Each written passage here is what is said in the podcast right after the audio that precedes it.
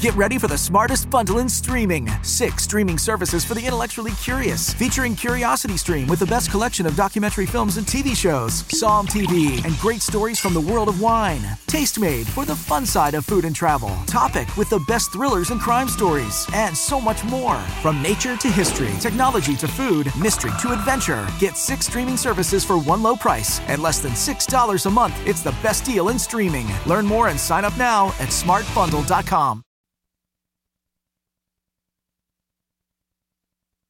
I've seen a lot of really disturbing stuff throughout my life, but nothing from my past experiences could have stopped my hands from shaking so hard right now.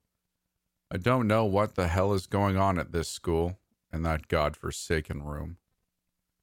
I was never the type of guy who got excited for assignments, whether it be hostages, bomb threats, shooters. The adrenaline rush only lasts for so long. The fear kicks in quickly after. Only got one life after all. The worst cases are the ones with kids involved. I have a niece who's innocent and carefree beyond comprehension. My skin crawls thinking about her being exposed to those kinds of situations. Safe to say, I wasn't looking forward to whatever task laid ahead of us when we were called in. When we arrived, there were already six or seven police vehicles parked outside, with a massive crowd of evacuated students standing outside. A lot of them looked a combination of utterly shocked and terrified, like they'd just been chased through a cemetery by a machete wielding demon. As we entered the building, we were caught up to date by one of the police officers, but he was hardly any help. Uh, we don't know what to do. They're in room 203, but we can't go in there. Can't go in there? What do you mean? Dex, our unit leader, asked him. He stumbled out a mostly incoherent response, skin pale and eyes wide as he did so. From his expression, you'd assume that he'd been to hell or something of a comparable nature. Obviously, we weren't taking this lightly. We tried getting more information out of him, but he was adamant that he didn't know anything beyond the fact that we couldn't go into the room under any circumstances. We'll figure it out, Dex ended up saying to him, realizing that trying to converse with the guy was getting nowhere. The officer simply nodded his head in response, not confidently, though. We traversed into the school and up to the second floor, all alert as hell. In the utter silence, the place was rather eerie. Not that I ever liked school regardless. Once we ascended the stairwell, room 203 was just to our right. It wasn't really what we expected. No blood, no signs of a struggle, just a room. However, it wasn't silent in there. We approached the door cautiously, listening intently to what was going on inside. It sounded like a teacher giving a standard lecture, but obviously, that wouldn't have warranted a school wide evacuation and subsequent police backup. Jensen, another officer, tapped me on my shoulder, pointing to the crack underneath the door. I didn't see it at first but a small stream of blood had begun oozing out from underneath. Ah, hell, I thought to myself. Even though I was expecting something like this sooner or later, it was still jarring to see. I wanted to bust down the door right then and there, unleashing a flurry of lead into the perpetrator's skull, but that was obviously impulsive. He might have had hostages, or wired the door to explode upon opening, or something of that nature. The police officer's words also stuck to my brain. Sure, he seemed like a maniac, but people just don't become that way through arbitrary means. He'd definitely seen something bad lurking behind the door, and I wasn't eager to find out what. Still, we had to figure out a plan. I tried listening closer, in an attempt to discern what the person was saying. Now, I wasn't sure if they were speaking too quietly or if they were using another language entirely, but I couldn't make out anything explicit. But the more I listened, the more obscure their tone and speech patterns appeared to be. It wasn't like somebody giving a lecture at all. It was more akin to somebody monotonously reciting a series of separate and unrelated passages in succession. Eventually, Dex stepped up, banging on the door. What's your purpose here? You got any demands? At the moment, we're willing to cooperate, but we can't do that if you don't communicate with us. No response. We tried negotiating for 10 more minutes. The speaker paid no attention to us, simply continuing their obscure diatribe to the audience of presumably captive and horrified students. Screw it, Dex said, frustrated. I hate dealing with crazy lunatics. He pulled out a radio and began talking to another unit. Soon enough, two more teams were on their way one to monitor the windows from outside, and one to take a position in the room directly under 203. We were trying to consider every possible angle here. About 15 minutes later, the outside team showed up. Of course, there was nothing much to report on, given the fact that the windows were boarded up from the inside. Still, they had multiple snipers take their vantage points. They were more or less there in case things went absolutely belly up. This is some crap, Axwell, another officer, said. If they end up never telling us anything, are we just going to wait here forever? The kids might die of natural causes instead. I wasn't going to be the one to say it, but I sure was thinking it. There were no easy solutions for situations like these. Another five minutes elapsed before the ground team showed up, announcing to us over the radio that they were making their way to the room underneath. The radio crackled once again. Hey, Dex. Dex picked it up. Yeah? Something wrong? I, uh, I don't think we should go inside. What? What the hell are you talking about? He was cut short by something rather jarring. Not a noise, more so the absence of noise. Whoever was inside the room had stopped talking. Dex put the radio down, ready to negotiate once again. You finished?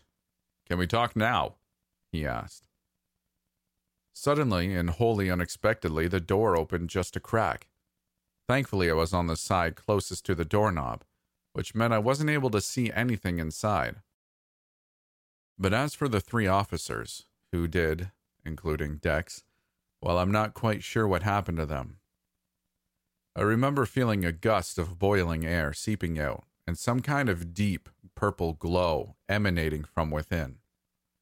At a point, I thought I could see Dex's eyes beginning to leak blood, but that may have just been my imagination. All I know is that I blinked a few times from the heat, and a few seconds later, two of the officers were gone and the door was closed, leaving Jensen by himself, kneeling on the ground while covering both of his eyes with his hands. We tried getting him to talk, but he wouldn't budge. In fact, he wouldn't move an inch from his bizarre position. At that point, I was beginning to panic hard. This evidently wasn't a normal situation at all. Lee was also frustrated, banging on the door and barking out orders as if whatever screwed up entity lurking in the room cared at all about his grievances. And then he made a drastic mistake. He took his rifle and began breaking the door down with it. He managed to get halfway through before succumbing to whatever fate Jensen had just before him. I turned around to see him also covering his eyes, frozen in the position on the ground. I tried not to look at the purple light flowing out from the holes in the door as I made eye contact with Axwell. We were both ready to get the hell out of there. I took the lead, rushing towards the stairwell, but after about two seconds of running, I heard a scream from behind me. Some kind of large insect like appendage shrouded in a dark violet smoke had burst through one of the holes, grabbing him by the waist. I reckon that if I were a single second later, it would have done the same to me as well. I tried shooting at the thing, but my bullet simply bounced off it. It pulled Axwell in shortly after, demolishing the door with it. The room was completely open now, but I wasn't planning on investigating. Just like that, I was the last man standing. I bolted down the stairwell and through the first floor hall, only to find the path to the nearest exit blanketed in the same smoke that was coming off of the appendage. There was no way in hell I was going to try traversing through it. I picked up my radio, attempting to contact the floor unit instead. Where are you guys? What's going on? A shaky voice answered on the other end. You. You better hide. Hide? I questioned. Why don't we get our asses out of here instead? I'm. Uh, I'm looking outside the window right now. Something's happening out there. Given all the commotion, my mind had automatically filtered out the noise. I concentrated, hearing suppressed screams and sporadic gunshots emanating from beyond the walls of the school. Ah, come on, I muttered. I did as I was told, stumbling into a stray classroom and barricading the door behind me. The room I'm in now doesn't have any windows, so I can't tell what's going on outside. I've been checking for new updates on my phone, but nothing. I'm also averse to using my radio to call for help because it might give my position away. I don't know what the hell's lurking out there in the hallways, but I can certainly hear something moving around. Not sure how far it is, though. I guess I'll just have to wait here until somebody comes for me.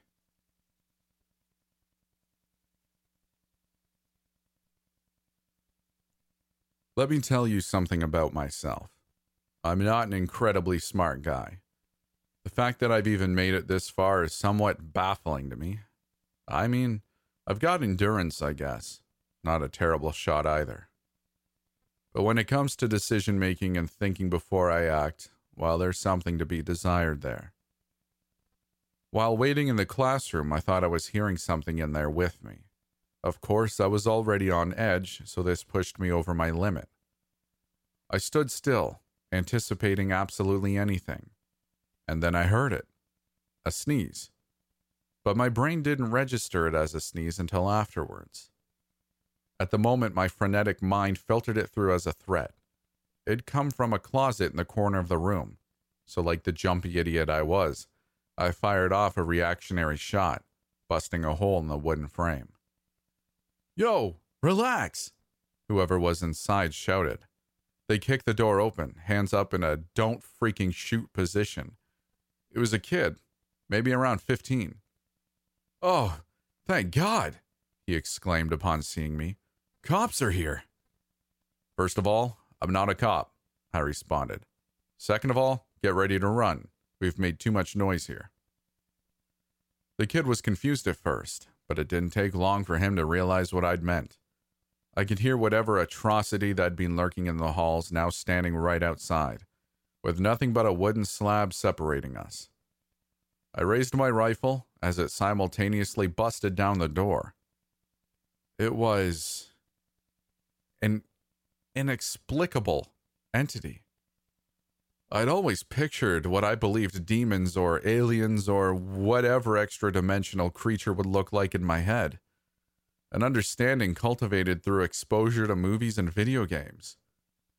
Still, seeing something like that existing right in front of your face was enough to make the idea of staying sedentary in a room cut off from the rest of the world for the rest of your life not so bad. I can't think of any pre existing creature on Earth to compare this to, so I'll just try describing it. A mass of pulsating, fleshy blue spheres joined together atop a mechanical arthropod esque body, with two bulky robotic arms ending in large claws. Surely some experiment gone horribly awry. Not sure why it was here, though. The kid behind me got a glimpse of it as well, rendering him utterly speechless. The robot centipede creature lurched forward, managing to slash open my protective vest like it was butter.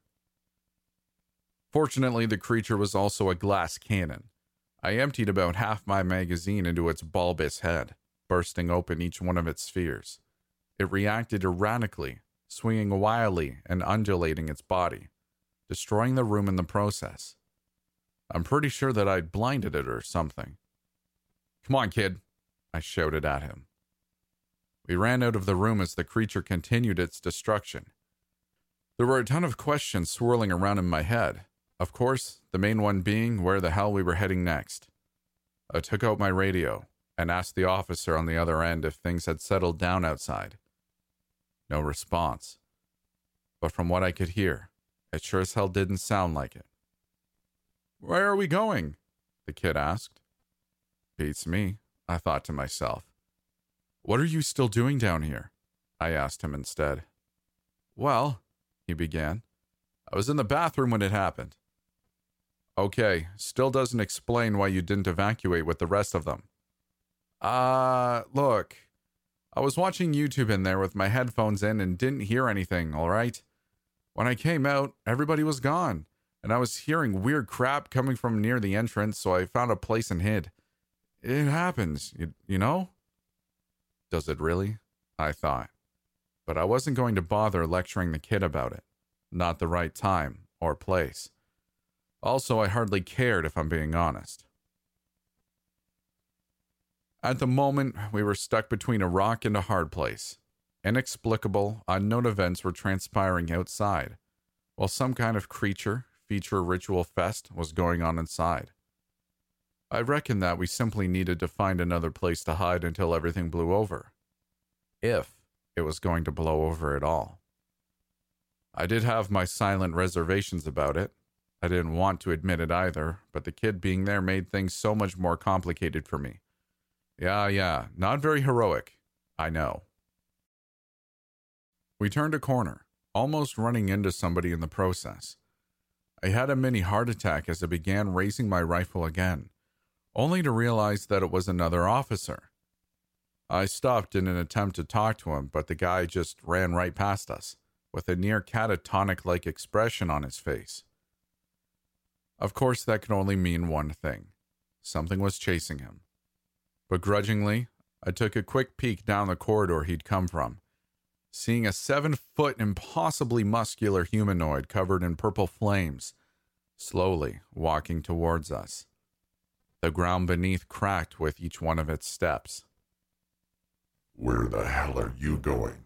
It crackled, deep and grating. You're just getting a preview of the new empire. Oh my god. I didn't let the kid finish his statement, dragging him away and pushing in front of me as I ran. As we navigated through the halls, I was beginning to hear a chorus of voices from the floor above. They sounded like the kids, but obviously not the regular kind. More so the ones that had been transformed through the means of otherworldly rituals. Truth be told, I was actually planning on quitting the force sooner or later. I had funds saved, and a solid plan to go with it. I never wanted to be a career officer, but I just couldn't pull the trigger.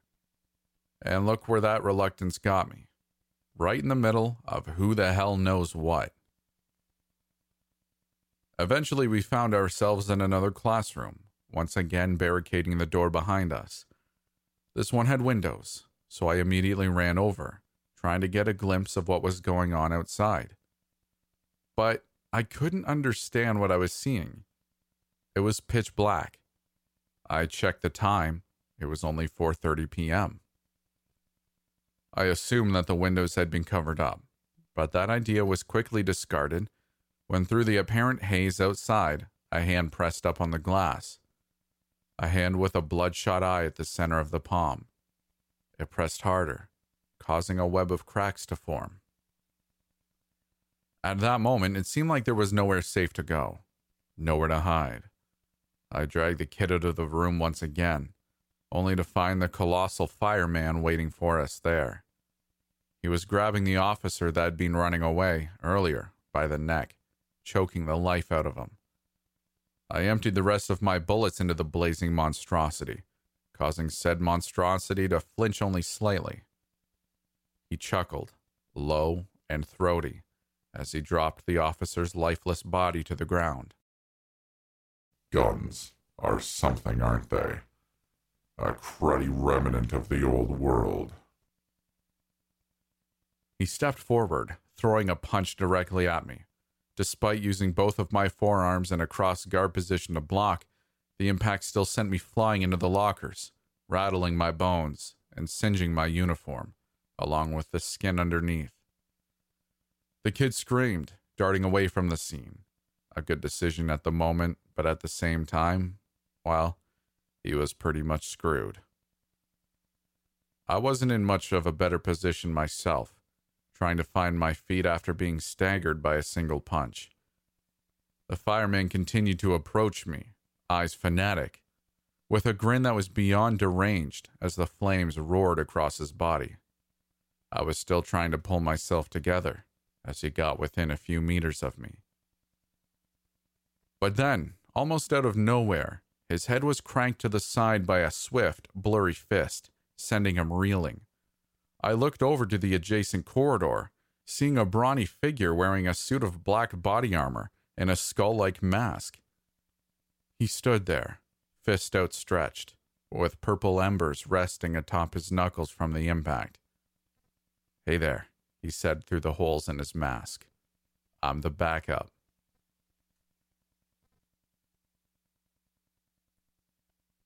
Did this guy just say backup? It was a bizarre thing to consider since I thought we were supposed to be the backup. But then again, stranger things have happened. In fact, stranger things were actively happening.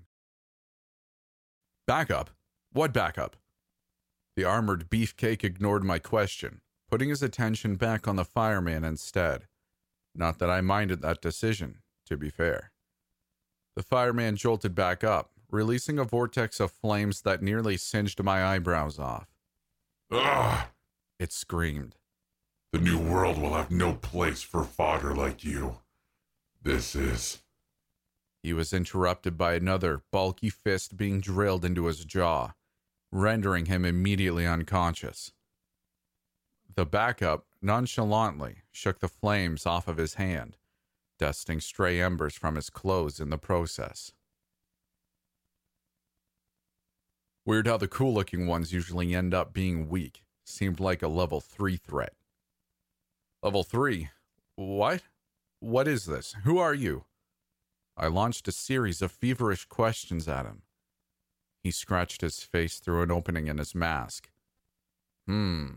If I tell you, I'm going to have to brainwipe you. The response froze me for a second, and then he burst out laughing. nah, I'm kidding. I wouldn't be the one to do it. The suits would. What? So who are you? I'm Kaz, U.S. Military, Holy Soldier Division, Class 2.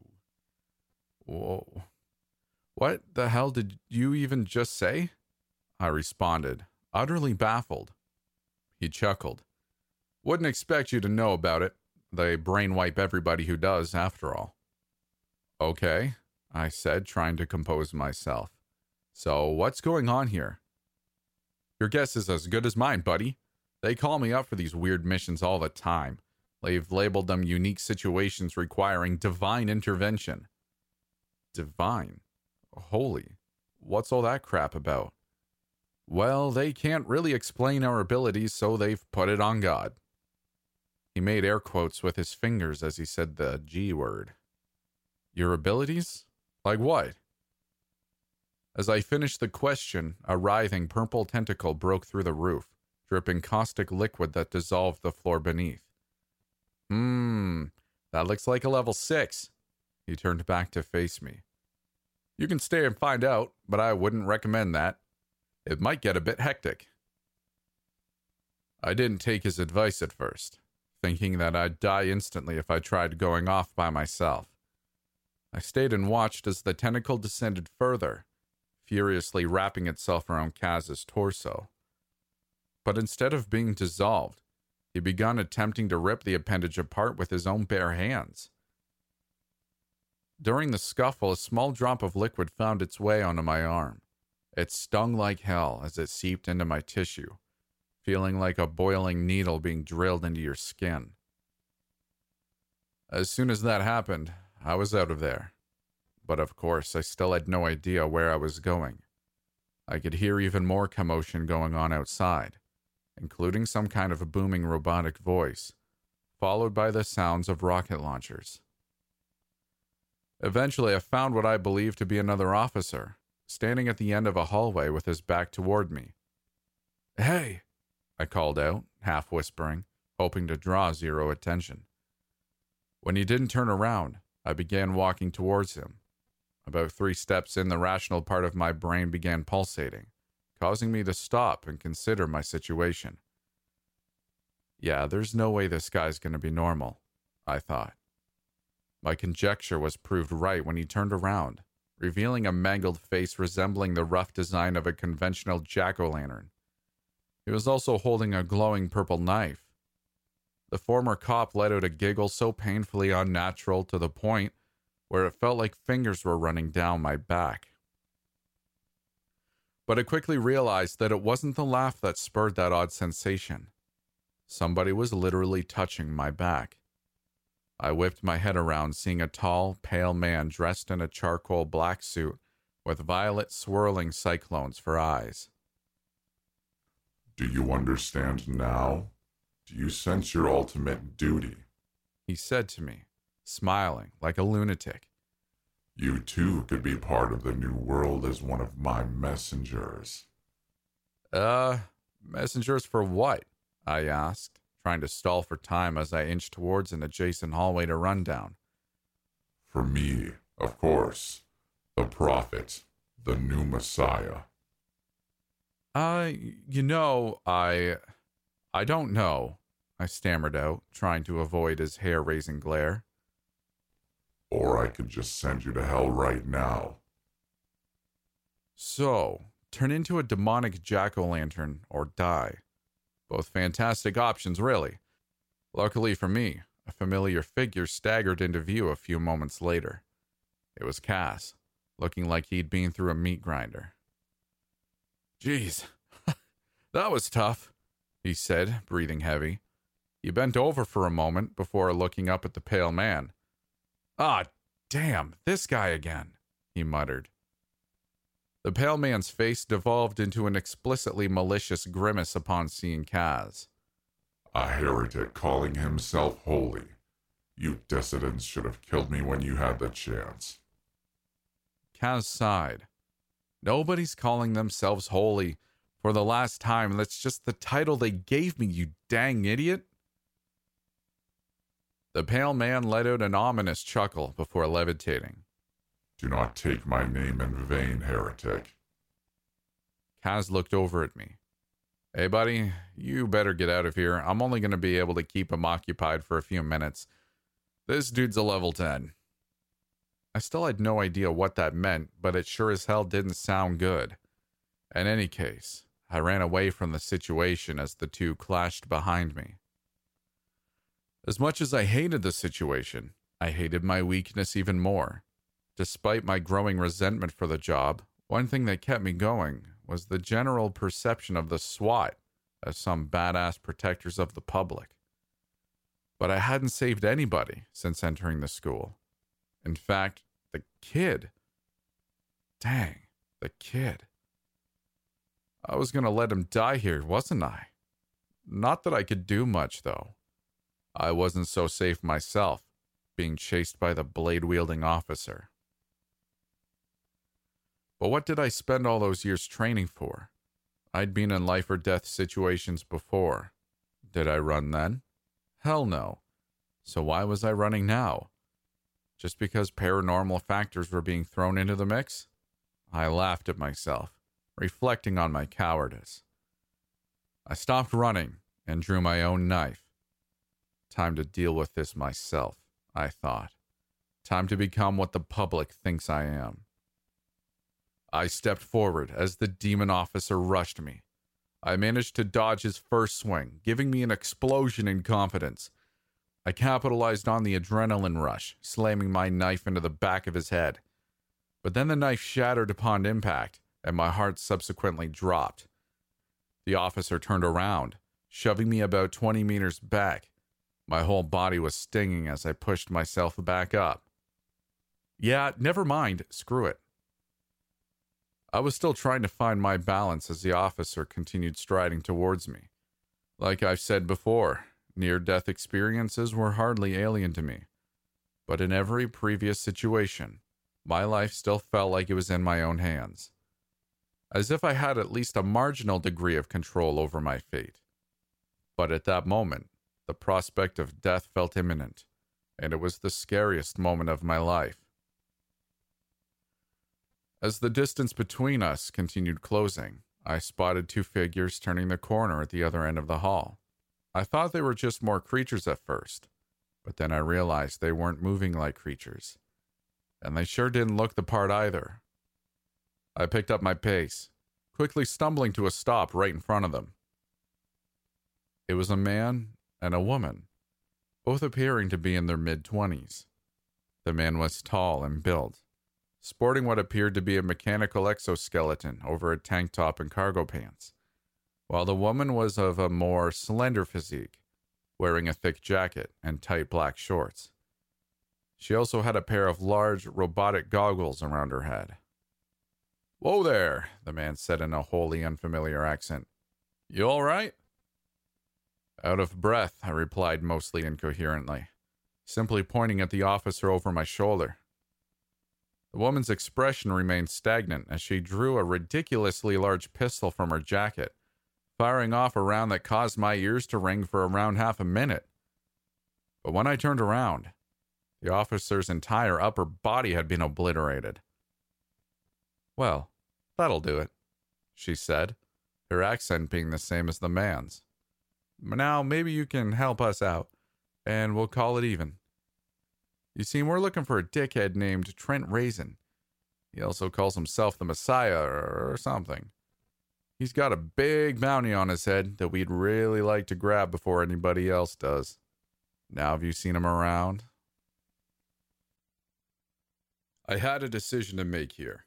I could have lied to the bounty hunters, claiming that I had no idea where Trent was, in order to avoid whatever hellish clash they would have engaged in. But at the same time, I was thinking that they'd actually be able to take him out, which would have meant at least one huge problem being solved. Also, it was pretty obvious that hiding by myself would only be a temporary reprieve.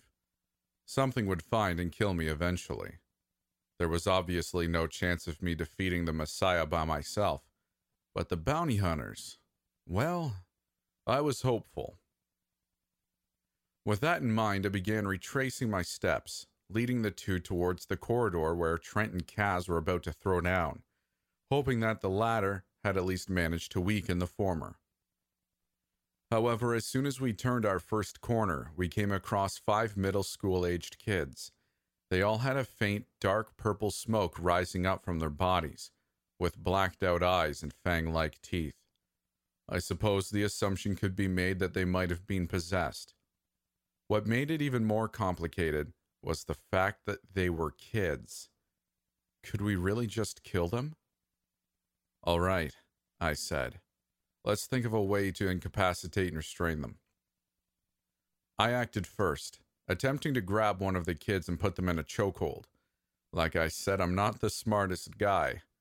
As soon as I got close, the kid grabbed me by the arm and swung me into the lockers with beast like strength. The bounty hunter simply laughed in response. After wiping an amused tear from his eye, the man stepped forward, drawing an extremely large blade from his exoskeleton. He rushed forward at a dizzying speed, slicing each of their heads off in immediate succession. All right, he said, completely unfazed by what he'd just done. Let's go. Why did you? I began stammering out. They were kids. We could have. Could have freaking what? The woman said, stepping by me. Gotten your ass ripped apart by them? And then she scoffed. Don't tell me you were thinking they could be changed back. It really doesn't work like that. I stood there for a second, horrified by their blatant cruelty. But the realization quickly dawned on me. What else could we have done? It wasn't so much that I was disturbed by what they'd done. That part seemed inevitable. It was more so the attitude they displayed whilst doing it. Well? The man asked me. You coming or what? We'll ditch you right here if you don't move. I forced myself to get over it, under the reasoning that I was going to forget that any of this happened. Well, try to forget. The idea of a brain wipe was sounding pretty good at the moment. When we got to the corridor, where I'd seen Trent last, it was empty. No bodies, even, just a lot of bloodstains on the ground. The male hunter sighed. Well, damn. Really hope that guy's still alive. As we were about to head off to keep searching, a voice called out from behind us. What's going on here? It was deep and gravelly, in a tone that was both reversed and implicitly aggressive. We turned around, seeing an older man, maybe mid 40s, clad in dark green tactical gear. His hair was cut short, and one of his eyes had a gnarly scar running through it. He chewed on his cigar, seemingly analyzing the three of us. Are you my targets? he asked, probably not expecting an answer. The male hunter shook his head. Don't think so. Who the hell are you? Calhoun, the man responded. Class 1 holy soldier. Another one? I thought to myself. Let's see, he continued. I'm sensing no power coming from him, he said, pointing towards me. But you two, what's your business here? He gestured towards the hunters. Our business? The woman spoke up. Nothing to do with you. Calhoun sneered before dropping his cigar and stomping on it. You're impeding official U.S. military business. I freaking hate bounty hunters. Get a real job. The male hunter sneered back as he stepped forward. What, like yours? You're a real saint, you simpering puppet. Calhoun's lips curled into a really unpleasant smirk. Good.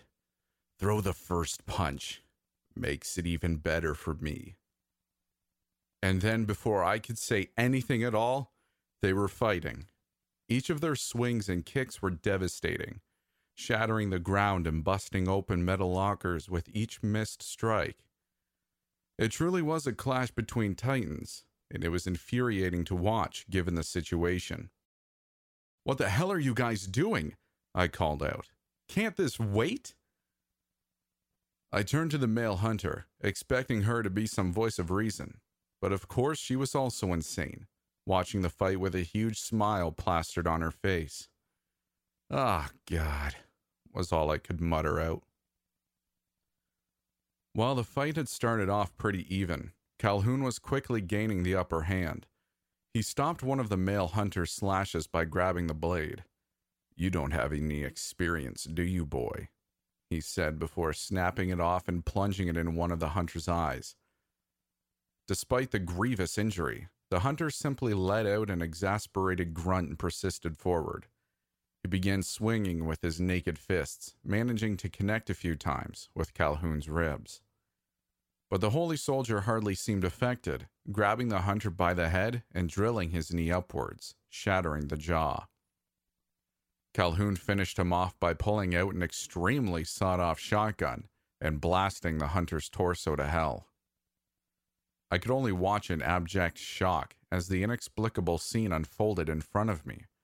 But I'd be lying if I didn't admit to being somewhat astonished by the whole thing. I was nearly in a state of morbid awe. I looked at the female hunter, expecting her to be absolutely fuming. Instead, she just sighed before drawing her own gun and immediately blasting a shot at Calhoun. Point blank, I thought. There's no way he. I looked up, seeing Calhoun with his fist outstretched, the veins on his hands pulsating. He opened his hand, dropping a massive, bloody bullet to the ground. Damn, that hurt, he replied. The woman reholstered her weapon, appearing to be somewhat worried. Are. All right, you old bastard, she muttered, sounding increasingly unhinged.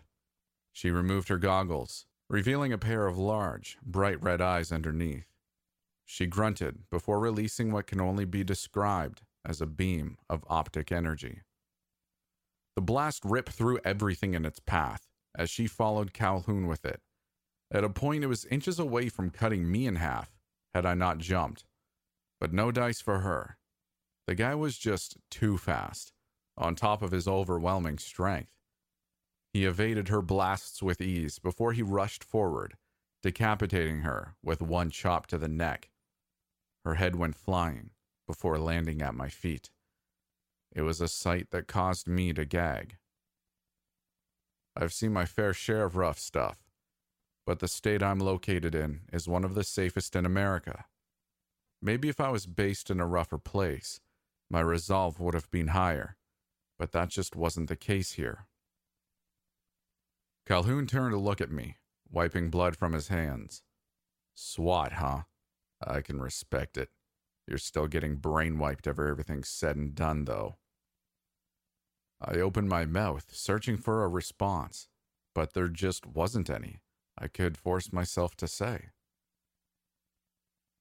Count yourself lucky, he said in response to my apparent apprehension. It'd be easier for me to kill you on the spot. I'm letting you live out of the kindness of my heart. That seems like faulty logic, I thought to myself, but whatever. There was obviously no use arguing with the guy. What hell's going on outside? Is it safe? I asked him.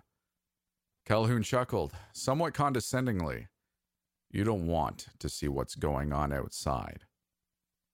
Obviously, I wasn't terribly excited at the prospect of some state ordained brain wiping procedure, but at the moment, I was just trying to survive. I began following Calhoun as he began traversing through the corridors. Where are we going? I asked him. Looking for the Messiah, he responded. Once I get rid of him, we can go home. It was something that seemed far easier said than done but I really had no other option than to follow the guy. He seemed strong enough, after all. He was shouting up a storm as he walked through the halls, in an attempt to provoke Trent to come out. It was something that made the hairs on the back of my neck stand up. We were drawing too much damn attention. Although it didn't seem to matter much, since Calhoun either punched or shot a hole through any creature that attacked us. After a few minutes of this, somebody took the bait and met us in a hallway. But it wasn't Trent. It was a tall, wiry man with dark, slicked back hair, wearing a leather jacket and tight jeans. What now? I thought to myself. Another government guy? More bounty hunters? You're causing quite the ruckus out here, the man said, walking forward. Looking for somebody? Yeah, Calhoun responded. Don't think it's you, though. I can tell that you're no stronger than this guy, he said, gesturing towards me. The man smirked. Cool ability. I can tell you're pretty strong as well. Calhoun scowled, already annoyed at the conversation. Where's Trent? You another one of his lackeys? I thought he only recruited the strong. Can't imagine he'd choose fodder like you. Yeah, the man smirked. Can't imagine it either. As soon as he finished the statement, thick veins began bulging out of his neck. He stuck his arm out to the side, and before I could blink, it morphed into a terrifyingly familiar sight. It was the same insect like appendage that had grabbed Axwell earlier. I could see Calhoun's eyes beginning to widen upon realizing his misjudgment. He took a fighting stance, rushing the man faster, more ferociously than he did the female hunter. The man swung at him, but Calhoun was swift enough to dodge the strike, managing to punch a hole through the man's torso. But instead of reeling in pain, the man simply continued grinning. Tough guy, huh? Good for you. Still with a gaping hole in his stomach, the man extended his other arm, transforming it into some kind of massive, fleshy, veiny axe. He swung it forward, managing to slice a portion of Calhoun's forearm off who'd barely managed to dodge what would have been a fatal blow. Come on, the man said nonchalantly. Don't force my hand here. As he said this, I could see the hole in his stomach beginning to regenerate. It was a messed up sight, to say the least. But it didn't end there. The man's legs seemed to revert back into his torso, with a collection of long, arachnid esque legs quickly popping out in their place. This feels as gross as it looks, you know. At that point, he'd become far faster than Calhoun. He crawled onto the walls and ceiling before splitting Calhoun's head down the middle with his hand axe. When he landed back on the floor, he'd return to his normal human self once again, and then he turned to face me. Look at that. My jacket's ruined. I was running before he'd finished his sentence. However, he didn't seem to be putting much effort into the chase, whistling as he marched behind me, sustaining a moderate pace at best. I ran like hell for around 10 minutes, evading stray creatures in the process. At a point, I found an empty computer lab and barricaded myself in there. It didn't take long for the man to find me, though, but for whatever reason, he didn't barge in immediately. Instead, he's talking to me through the door, telling me that no matter what I do, I'm going to be transformed into one of Trent's messengers, that he has a quota to fill. Update. He just broke in.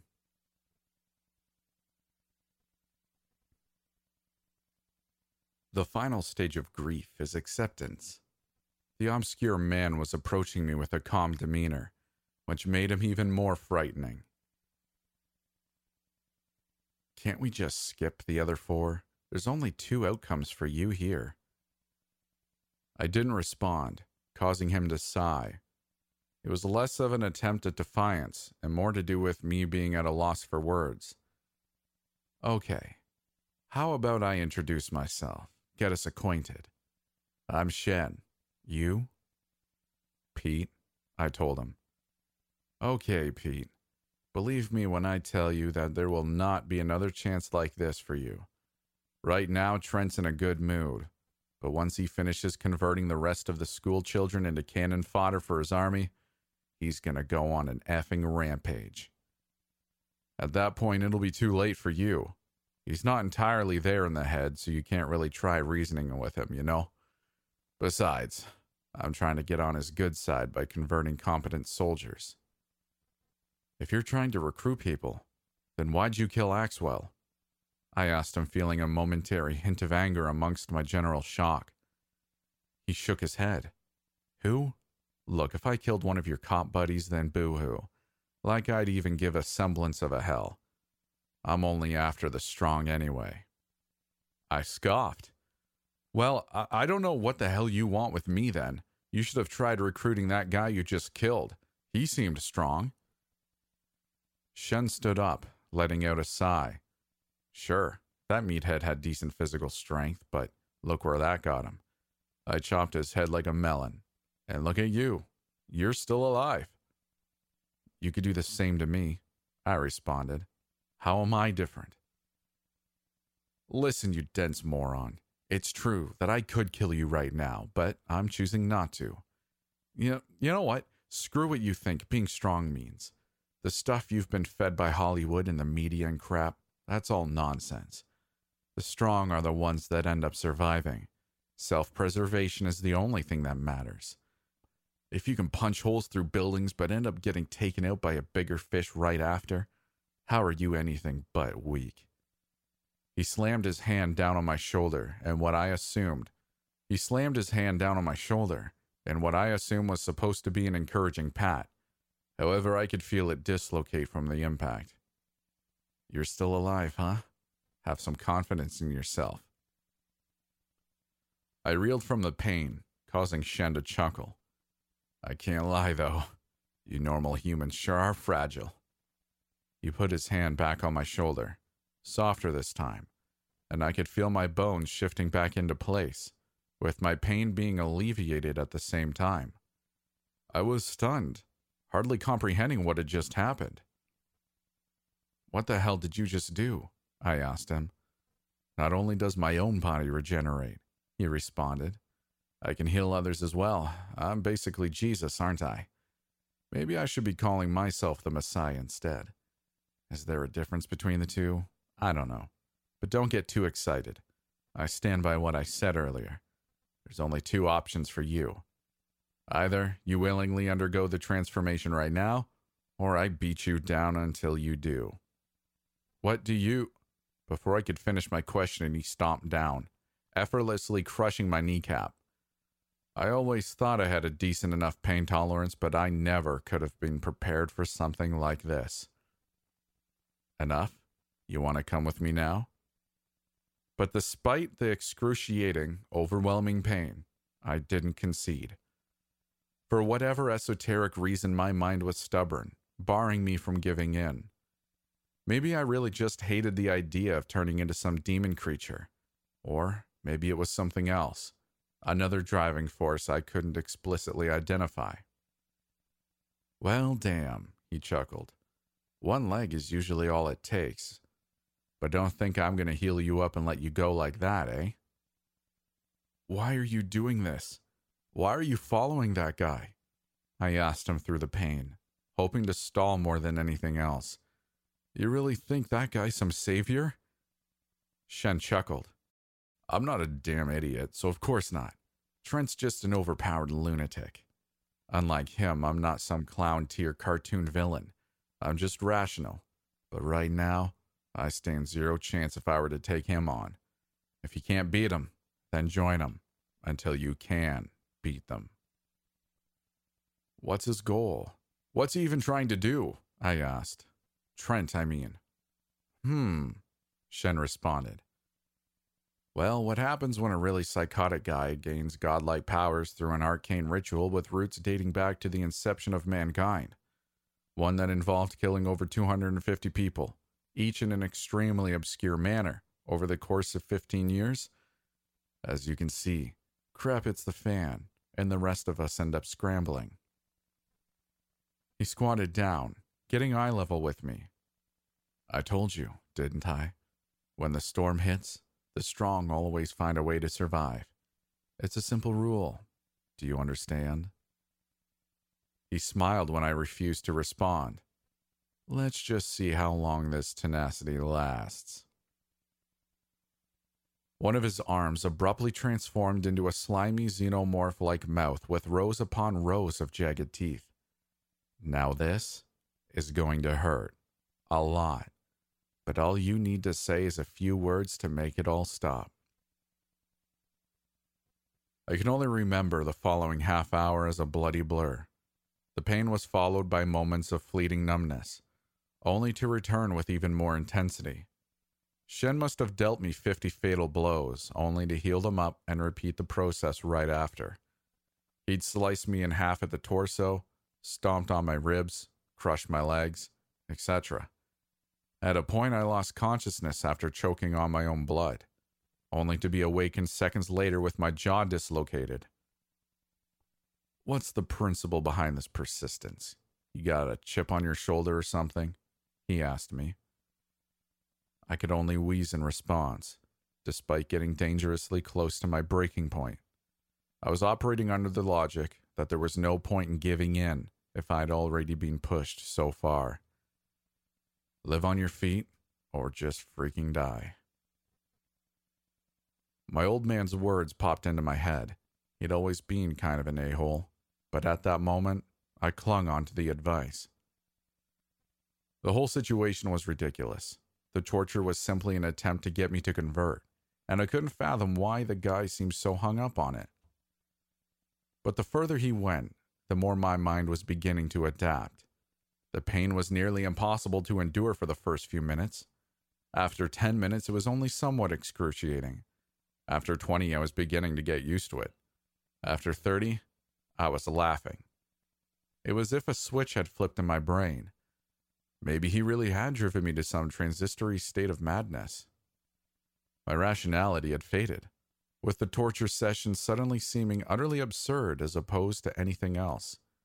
Even Shen seemed surprised at my reaction. Oh, come on, he sighed.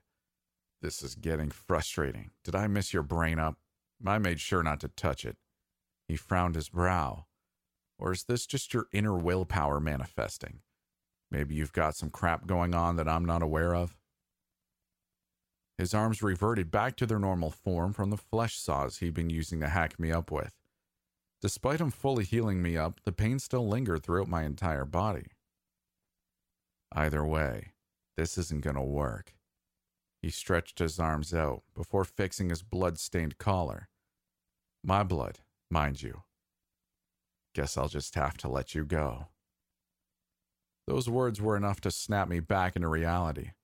In my excitement, I tried to stop myself from saying something stupid that might change his mind. But like I said, I'm an idiot. Yeah, good, I stammered out.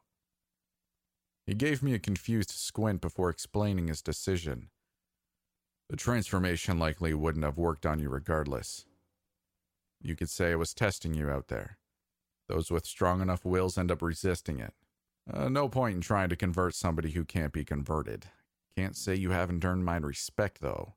Guess I'll leave it like this. He turned and began heading towards the door. Crap's still pretty crazy out there. Let's see if you can survive this. He grinned at me once more. If you manage to make it out of here alive, I might just have to admit that you're stronger than me. Also, don't tell Trent that I let you go. If you see him, of course. And with that, he was gone, leaving me with a faint, stinging sensation throughout my body. What a damn weirdo, I thought to myself. But I was still alive, now more determined than ever to keep it that way. I stayed put until my senses had stabilized, only leaving when a veiny eye stalk burst through the ground in front of me. Shen was right. It was still as dangerous as ever. I traversed through the area, avoiding any potential conflicts, until I came across somebody familiar in one of the corridors a large man wearing heavily damaged armor and a skull mask. Kaz? I called out to him. The bulky figure turned around. Oh, it's you. What happened? Your clothes are all torn up. Yeah, uh, I began. We need to get out of here.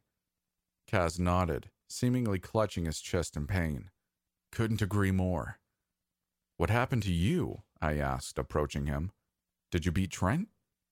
He shook his head. Not even close. He ripped one of my hearts out a few seconds after you left.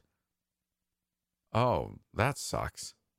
And then I thought about what he'd said. Wait, one of them? He nodded. I had four. Three now. I just pretended to play dead. I nodded, not really needing or wanting a further explanation. I already called it in, he continued. We can't deal with this guy. Nobody in our division can, except for one. They're sending in the big gun. And who's that?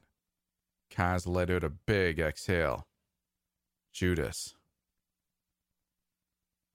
The tone in his voice as he said it was rather alarming, almost as if he were naming the devil himself. So, this Judas guy, he's gonna come and fix all this?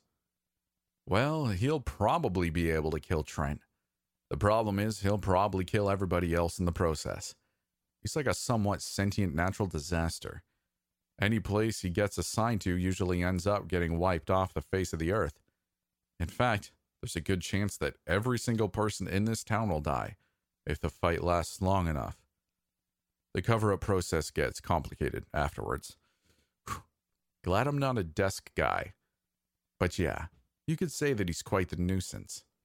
And that's why we got to get the hell out of here before he shows up. I used to have six hearts, you know, but then I got caught up in the aftermath of one of his little outings. Kaz started walking, and I followed.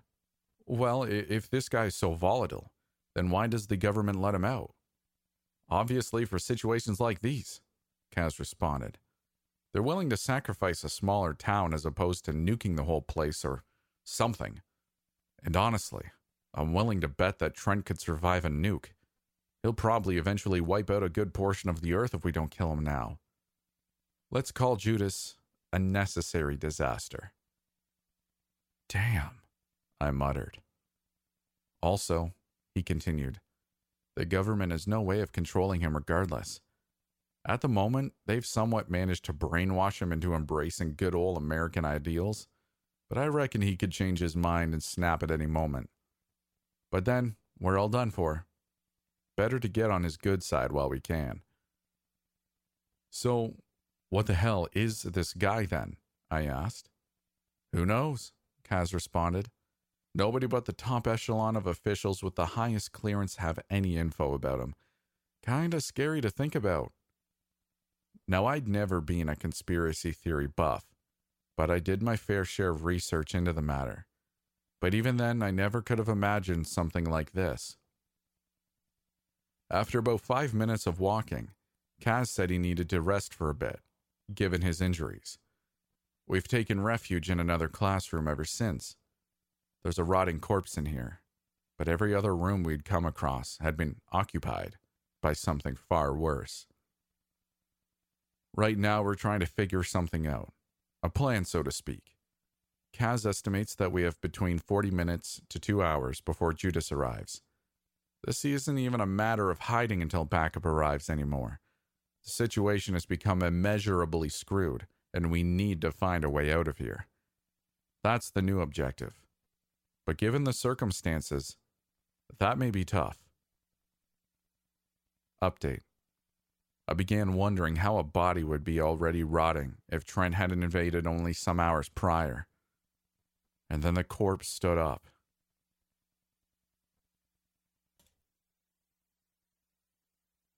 I'm not sure what I was even thinking. That thing hardly ever resembled a human to begin with.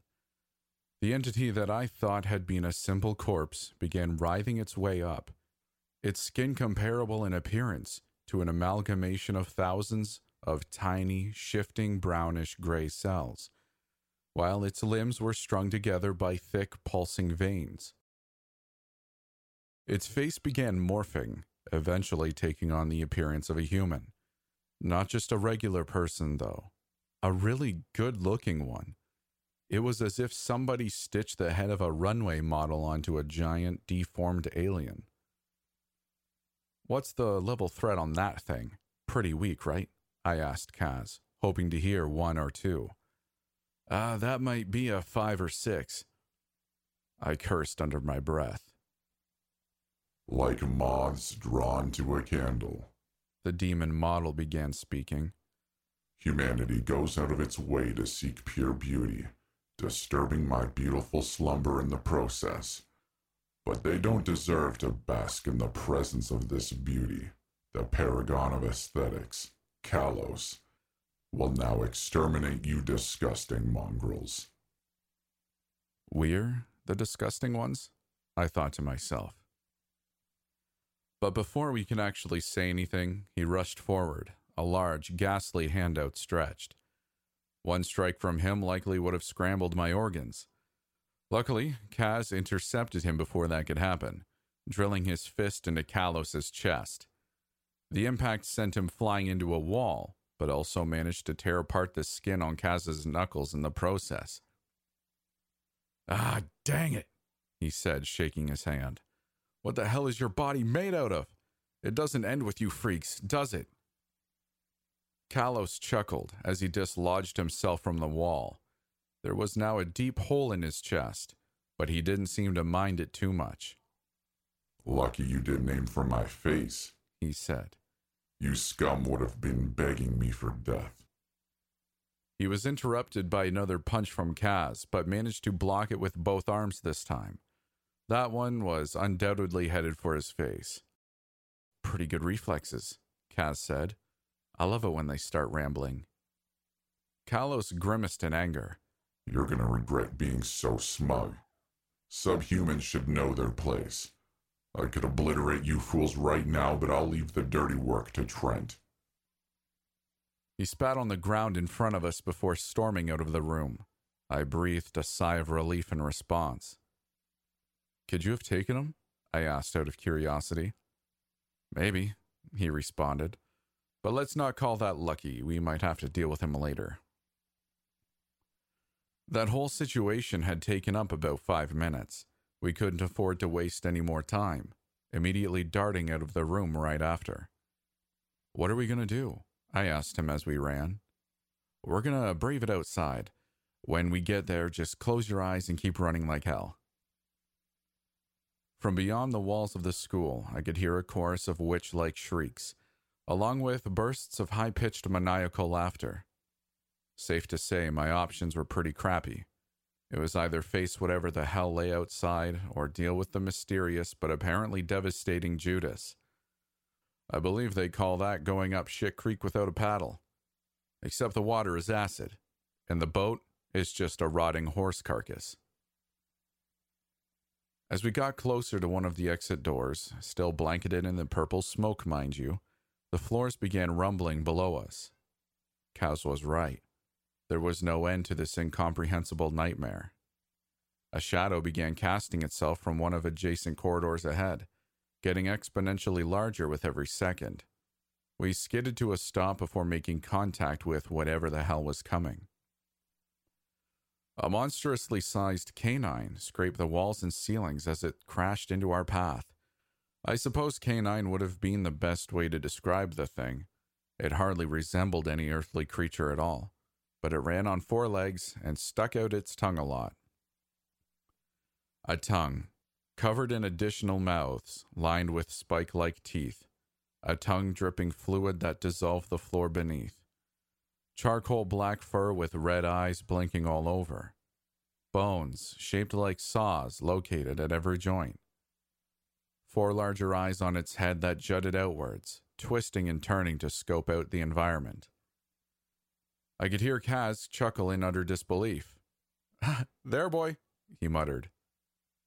There was also a person riding atop the bizarre beast. He was a pale, skinny, naked fellow with disheveled hair and wild eyes.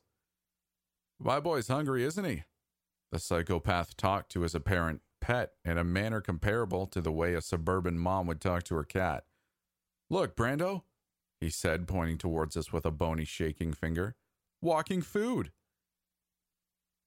We didn't actually stick around to hear what he said at the end, but I imagine that it would have been something like that. If we were running hard before, we were pushing ourselves to the brink now. Kaz was faster than me, of course, but I didn't lag behind hard enough to warrant him carrying me or something. My daily five mile runs weren't for nothing. Eventually, we made it to a stairway, scrambling our way up with no room to spare. Brando's head got stuck in the doorway as it tried to swallow us.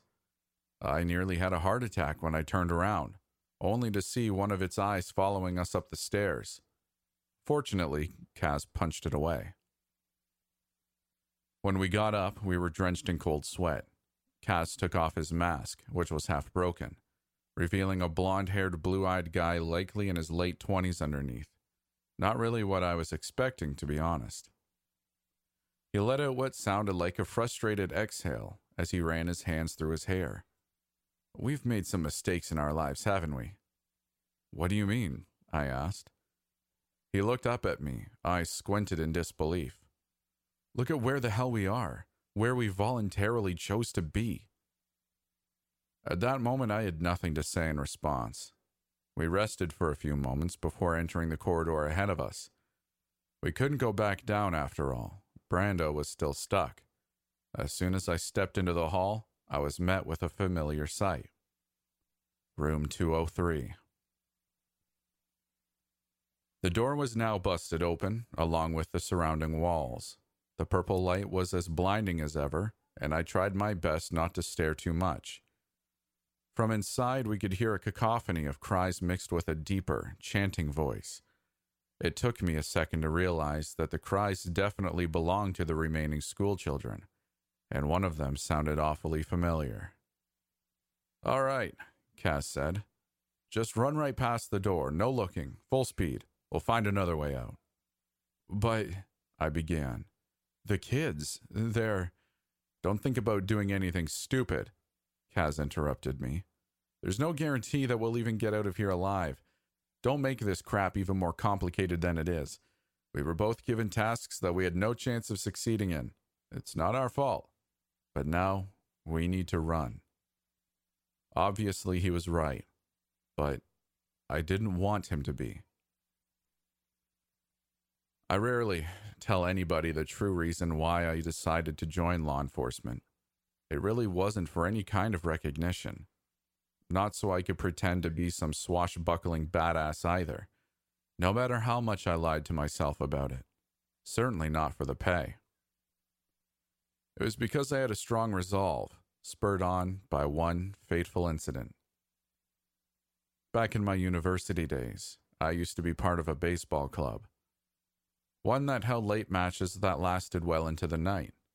One of those nights, I was walking back to my apartment around 1 a.m when I heard a cry that was quickly muffled coming from a sedan parked on the side of the road.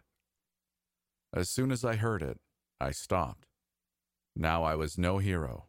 I still don't think I am. Truly nobody special.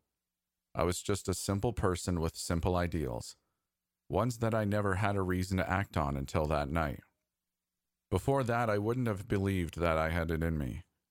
We all fantasize about doing these things, but when the time comes to act, our rationality and self preservation instincts bar us from doing so.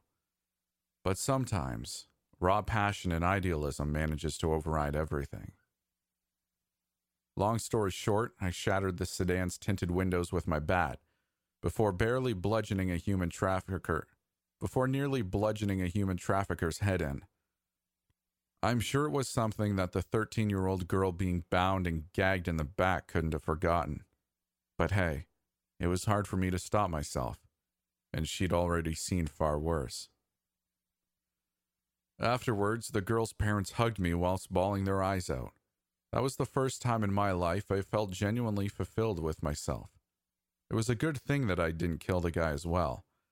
They managed to interrogate the names of other traffickers involved and locations where the kidnapped were being held out of them. I enrolled in the police academy a year later after I'd graduated college. Those memories flooded back into my mind at a rapid pace, a reminder of my resolve, the real reason why I was in this situation in the first place.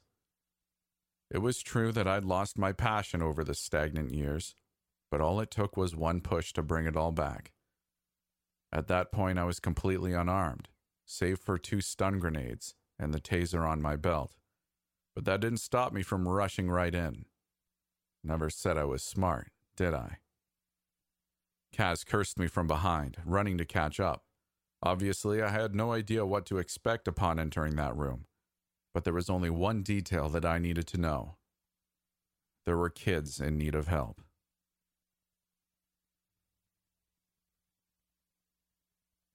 My eyes stung as the purple light invaded my senses. But despite how much it hurt, I felt oddly drawn to them, as if whatever was emitting the glow was just begging me to look. But that was obviously a bad idea, so I forced myself to stare ahead, at the rows of blindfolded kids tied to their seats. There was also a person at the front of the room, where the teacher would have stood whilst giving a lecture. They were wearing a large, dark cloak and had bone like fingers that were constantly twitching, forming consecutive, obscure symbols. On top of that, they were chanting in a voice that was deep, fast, and gravelly, devoid of any emotion at all. Obviously, the mastermind behind the whole ritual thing. I was on an adrenaline high, so I did the best thing I could think of at the moment. I clocked the person straight in the jaw. They slumped over and their hood came off, revealing a pale, borderline emaciated woman with symbols and scars etched throughout her face. I always told myself that I was going to be that guy who'd never hit a woman in his life. But screw it. I turned around to face the kids. A few of them seemed aware of what was going on, but most of them seemed completely out of it. For whatever reason, I thought that taking off their blindfolds was going to be a good idea, but that couldn't have been farther from the truth. I ran to the kid nearest me and ripped off the thin piece of cloth wrapped around his head. For the first few seconds, his terrified eyes were on me, and then they drifted to the front of the room, fixating on the glow. In an instant, his eyes turned black and his teeth grew sharp and large. He launched his head towards me, biting my forearm in the process. I reeled from the pain, but managed to kick him off before he could go for a follow up mouthful. But the possessed kid was relentless, as if his life had suddenly been reduced to serving a singular goal to inflict as much carnage as possible. With his mouth agape, he scrammed towards me again, only to be knocked out by a single flick to the forehead by Kaz. Smart move, he said, shaking his head. At least they aren't nearly as strong as the fully transformed ones I came across earlier. Looks like you interrupted the process. Did you kill him? I asked, concerned at the prospect. 90% chance I didn't, but what the hell are you doing? I told you the plan, no detours. I gestured around the room. We gotta save him. How? Kaz asked. You want to march them all out into the hallways single file and just walk them out? What are you going to do if we come across another creature or another freak? You think I'm going to be able to protect them all? I'm not asking you to. I'm just. I sighed in frustration because I knew he was right. Am I just selfish? I thought. I know there's no way we can save all of them, so why the hell am I forcing it? Why am I risking our only shot at getting out of here? Just to make myself feel better? It was a rather annoying predicament. People always die, don't they? Not everything can be helped. But then there was something to consider. Could we really allow the kids to become possessed? Or was it better to commit the unthinkable right then and there? Maybe it wasn't so unthinkable, given the circumstances. But were there really fates worse than death? I'm leaving in 10 seconds, Kaz said. I'll help you out, but not if it's going to get me killed in the process. There was no time to balance the ethics here. Guess you can't save everybody. I thought. I got up, preparing to leave, when I heard something that stopped me in my tracks. Cop dude, is that you? That kid. I'd forgotten about him. The kid I'd encountered earlier. I turned, seeing him tied up in the back of the room. There were tears streaming down his face, and his nostrils were spewing snot. An unsightly child, no doubt about it. Oh, come on, Kaz said. Don't tell me you know him. I took a deep exhale. Barely. But barely was enough. Maybe I couldn't save them all, but I could at least save one. I darted to the back of the room, untied the kid, and began dragging him towards the door, still averting my eyes from the glow. Hopefully that wasn't a mistake, Kaz said, preparing to step out of the room. But before I could offer any words of reassurance, I could feel my feet sink into the floor, and then a pounding headache. Oh, great. The woman I'd knocked out moments prior was standing back up, her eyes glowing a menacing violet. You interrupted me. What's wrong with you? She extended a finger, and I was inexplicably launched into a wall. Kaz tried rushing her, but was buried into the ceiling. Crap! he grunted out. Ah, damn Esper. Esper, she laughed. You've got it all wrong. She formed a fist, and I could see Kaz's torso being punctured by a seemingly invisible force. Another one of his hearts began floating out of the wound before being crushed in the air. Damn it, he shouted.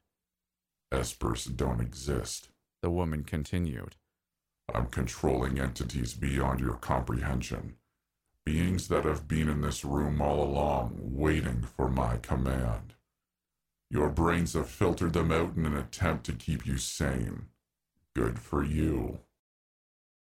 All of a sudden, I could feel an invisible hand that was simultaneously rough and slimy, firmly grasping my neck, beginning to choke the life out of me. The woman then pointed at Kaz. I'll have to deal with this one later. His will seems rather hard to break. One of the strong. But you. She turned to me. You're nothing. The most glory you can hope to glean out of this world is existing as a disposable soldier in the Messiah's Legion. Just accept it. I felt my body get cranked to the side. I knew it was coming, so I closed my eyes. She simply laughed at this. Pathetic. I could feel another hand forcing my eyelids open, exposing me to whatever obscure force was waiting in front of me. And as expected, I couldn't begin to understand what I was looking at. The strange purple overwhelmed my field of vision, but it wasn't only an external stimulus.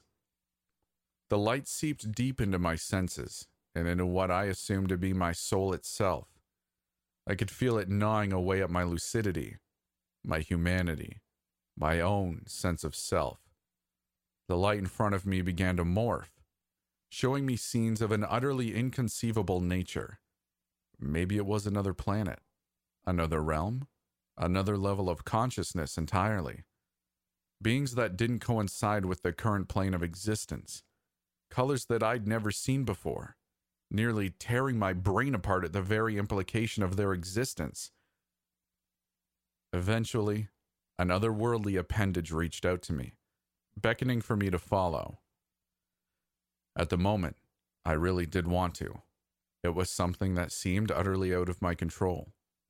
However, I was still clinging on to my own reality, forcing a motivating mantra to reverberate throughout my mind. Three simple words The strong survive. I'm not entirely sure what I was doing at that moment. Perhaps my will was functioning implicitly, without my brain really understanding what was happening. In any case, the enigmatic beings in front of me began dissolving back into the uniform light, and I was gaining back some control of my own consciousness. And that's when I told myself something that broke me out completely. Whatever's in front of me, it's just a damn light. When I came back to my senses, blood was dripping from my nose and my head was pounding something fierce.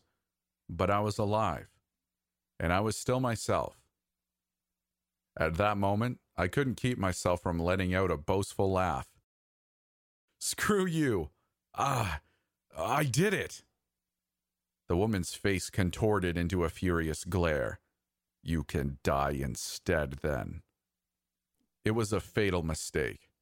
In her rage, she'd focused all of her attention on me, leaving Kaz to his own devices.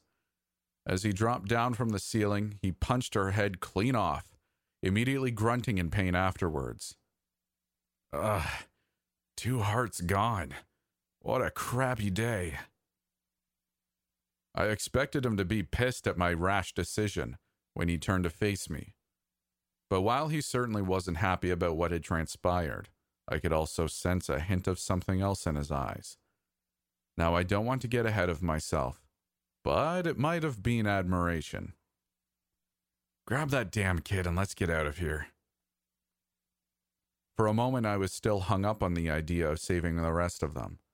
But I tossed that aside when spider like legs spurted out of the woman's severed neck and began crawling back to her body.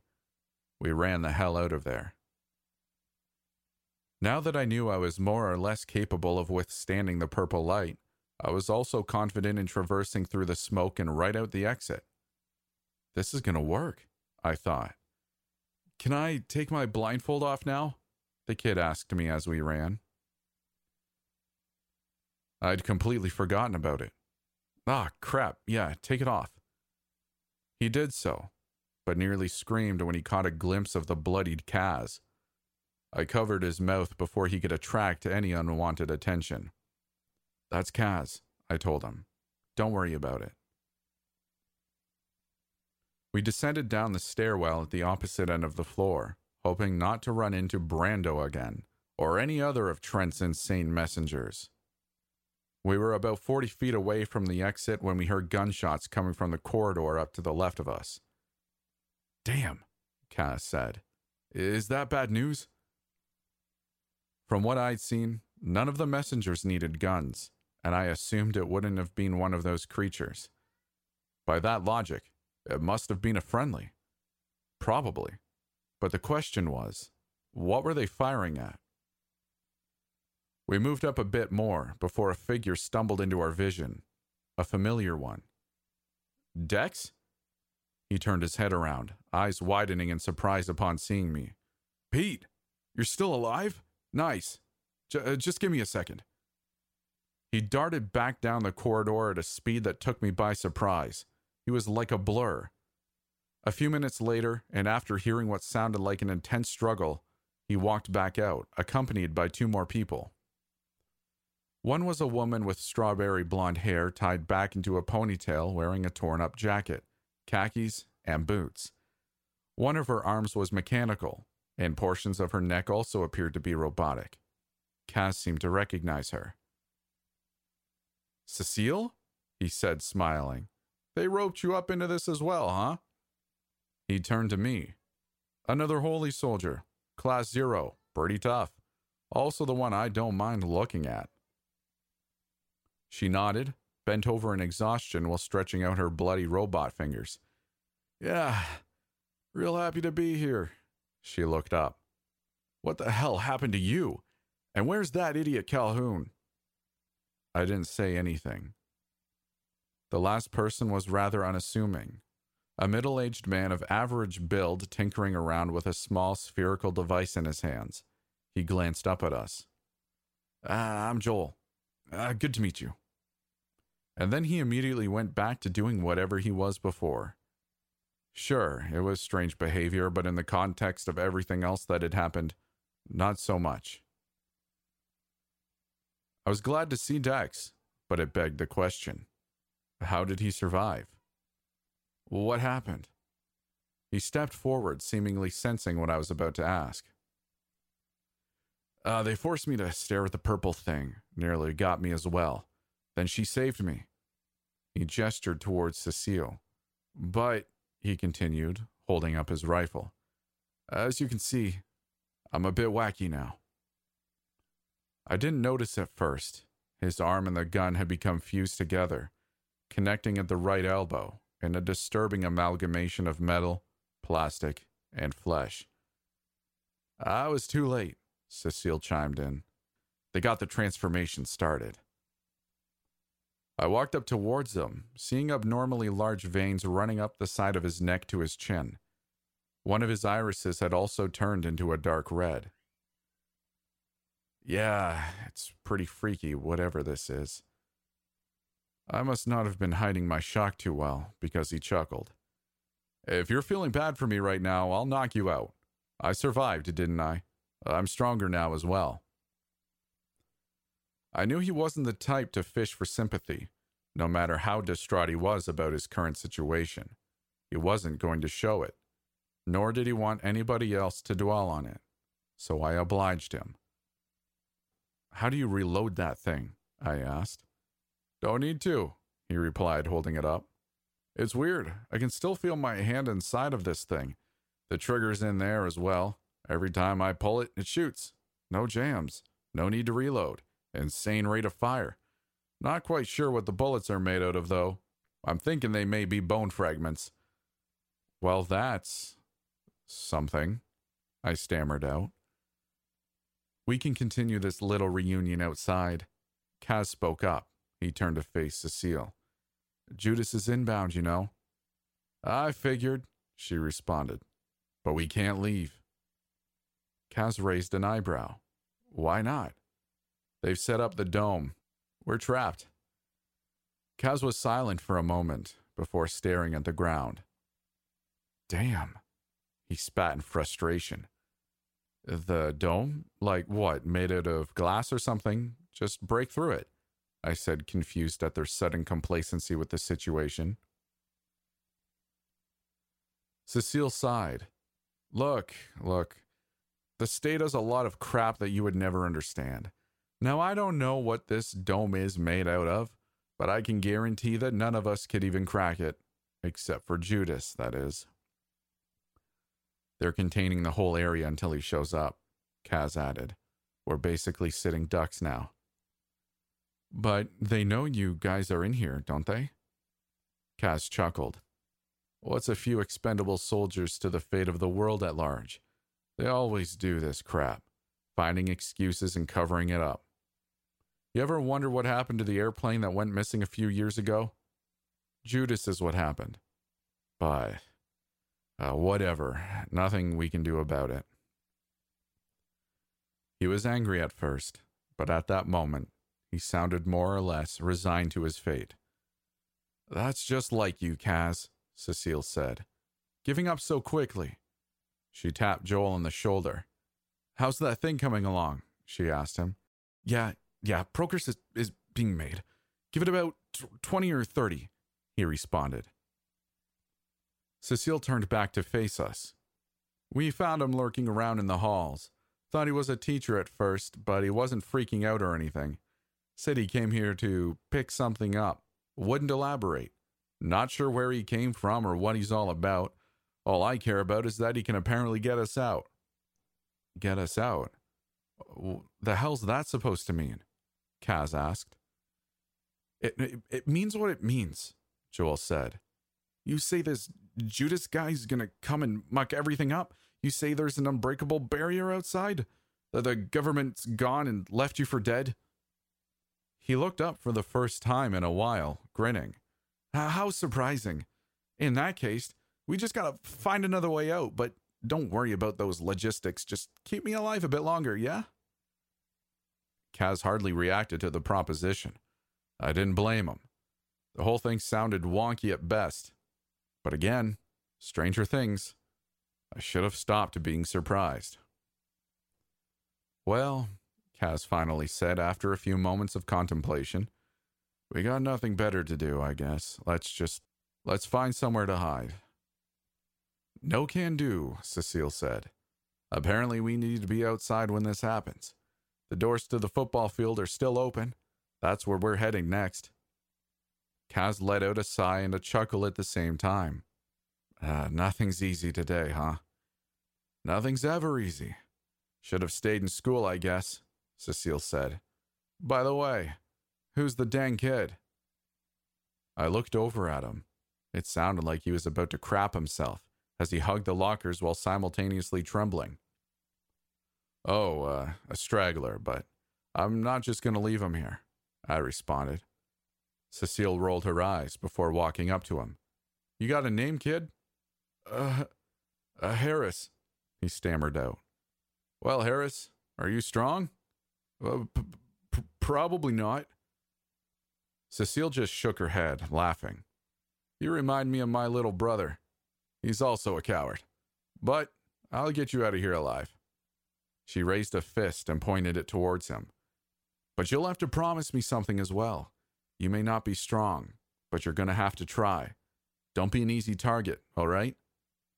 Still shaking, Harris lifted his fist and connected it with hers. Yeah, she got too strong for her own good and gives terrible advice now, Kaz whispered to me. Afterwards, Cecile began heading towards the field entrance. The rest of us followed behind her, with Harris and Joel squished in between us, the latter still fiddling with the device. Here, Dex said, placing his pistol in my hand. You're looking a bit empty there. Not sure how much that'll help, though. I was a bit concerned about that as well. Still, it felt better having some kind of weapon in my hands. In retrospect, I should have picked up the bounty hunter's gun. Firing it once would have likely dislocated my arm, though. We made it to the field without much problem. We ran into a few creatures along the way, but they were taken care of rather easily. Once out onto the field, we looked up seeing the octagonal patterned barrier above and around us. It was rather hard to see through, but a few things were for sure. It had become dark outside, and there were helicopters and vehicles surrounding the place. The area still within the barrier, but beyond the field, was also littered with corpses, both human and creature alike. But our biggest problem was standing right in front of us an extremely tall man, probably eclipsing eight feet. His hair was long and red, seemingly floating atop his oversized shoulders. The top half of his head was covered by black cloth, obscuring his eyes. The rest of his body seemed to be covered in black bandages, wrapped tight so that his hulking physique bulged through. He was also holding a long, thin sword that emanated the same red glow as his hair. I have to say, he began speaking in a calm but explicitly hostile tone. That's a tough barrier you've set up here. You're trying to keep us in, are you? He lifted his sword, pointing it directly at us. A pointless effort. The Messiah's gonna burn this world to the ground and create a superior one from the ashes. Kaz let out a bored grunt, interrupting the swordman's spiel. Holy hell, you people are lame. What's the point of any of this? Idiot, Cecile said under her breath. Should have kept him talking. Buy us some time. The sword man let out a patronizing laugh. Luckily, I'm the one you're dealing with. Unlike those savages, I don't get offended so easily. But you lot must be confident. Better for me. Come and give me some stimulation before you die. We got any time to come up with a plan? My question fell on mostly deaf ears. The swordsman was already on the offensive. Just stay out of his range, Cecile yelled at me. The man stepped forward before swinging his oversized blade at Kaz, missing his throat by inches. Out of my range? he said, smirking. Good luck. He marched back a few steps before furiously slicing the empty space in front of him. I couldn't understand what he was doing until it hit me. My hand began stinging, and I looked down to see my left pinky finger severed. I could feel another sharp pain brush past my face, scraping the side of my ear. The Phantom Blade. No mortal swordsman could ever hope to match divine techniques, the man said. I wasn't even trying to kill you there. The swordsman looked directly at me. Latent potential is the best kind. Can't squander it. Well, you know how the saying goes, Dex said, raising his arm rifle. Never bring a knife to a gunfight. He fired off a hailstorm spray of bullets, the recoil pushing his entire body back a few inches. I could see the metal flesh joint at his elbow pulsating with the barrage before he ceased fire after only a few seconds. Where'd he go? I looked over to the spot where the swordsman had been standing. An empty space as anticipated. In the absence of any kind of warning at all, he suddenly appeared behind Dex, already in the process of swinging, only to be interrupted by Cecile's metallic arm at the last moment. They clashed, seemingly matching each other's strength as they pushed with their respective weapons, the pressure destroying the turf beneath them. That's a strong arm. You using all your strength there? The swordsman nonchalantly said to Cecile. Hell no, she grunted out in response. Well, good, he grinned. I haven't started trying yet. He pushed her back, hard, launching her into the barrier above like a pinball before she bounced back and crashed into the field, a crater forming upon her impact. It was a surreal sight watching her climb out mere moments later, with hardly a scratch on her. How. how did she. I began. Barriers. Kaz interrupted my question with the answer. With her arm, she can form protective barriers around her entire body. That's her specialty. Cecile had a worried look on her face as she stretched out her shoulder. Cecile had a worried look on her face as she stretched her shoulder out. Yeah, but hard to use that for offense. She was obviously lying when she claimed that she wasn't using her full strength to hold the sword back. It seemed as if it nearly taken everything out of her. Yet, she was launched away like an afterthought. Safe to say, we were in the presence of a truly deadly enemy. I looked around, seeing Harris hiding behind a tree, while Joel sat calmly in front of it, still fidgeting around with the device. Unfortunately, the swordsman followed my gaze over to them. What have those things been doing? he asked. I mean, one's just a kid, but the other? I could see Cecile's face drop. They're not part of this, Kaz responded. You said you wanted a good fight, right? The man turned to face him. Yes, but I'm also here to eliminate anybody that stands in the way of the Messiah. Is he doing something important over there? Something I should be concerned about? Kaz shook his head, ostensibly trying to remain stoic. Well, if you don't want to tell me, he readied his blade, preparing to launch another set of phantom strikes right at them. But before he could, Kaz was on him. The swordsman blocked a punch with the hilt of the blade before slashing Kaz across the chest, causing him to wince. Kaz pressed forward, relentlessly sending a barrage of fists the swordsman's way. However, just about all of them were blocked or parried by the man's one free hand. Soon enough, he sent Kaz reeling with a palm strike to the chin. Apparently, he didn't even need the sword. Decent enough strength, but your technique is basic, he said, twirling the blade in his hand. Disappointing performance out of you, lot. Took care of you all in a matter of minutes. What do you mean, took care of? Cecile said. I looked over, watching as the tips of her mechanical fingers transformed into long, whirling drills. I really do hope you keep underestimating us. Can you defend from three positions at once?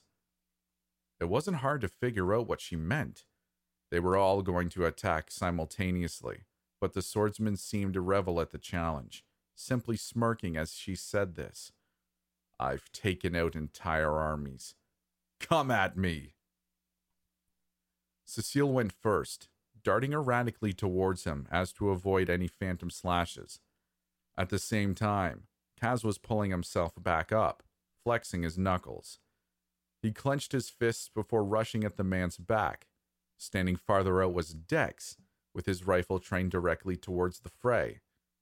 The man was too fast for him before, but with his distractions in play, he saw a chance. The three converged their attacks all at once. Kaz threw a fist towards his back, Cecile swiped at him with her drill fingers from the front, and Dax sprayed like hell. But it didn't come close to working. The whole exchange was over in a mostly incomprehensible flash.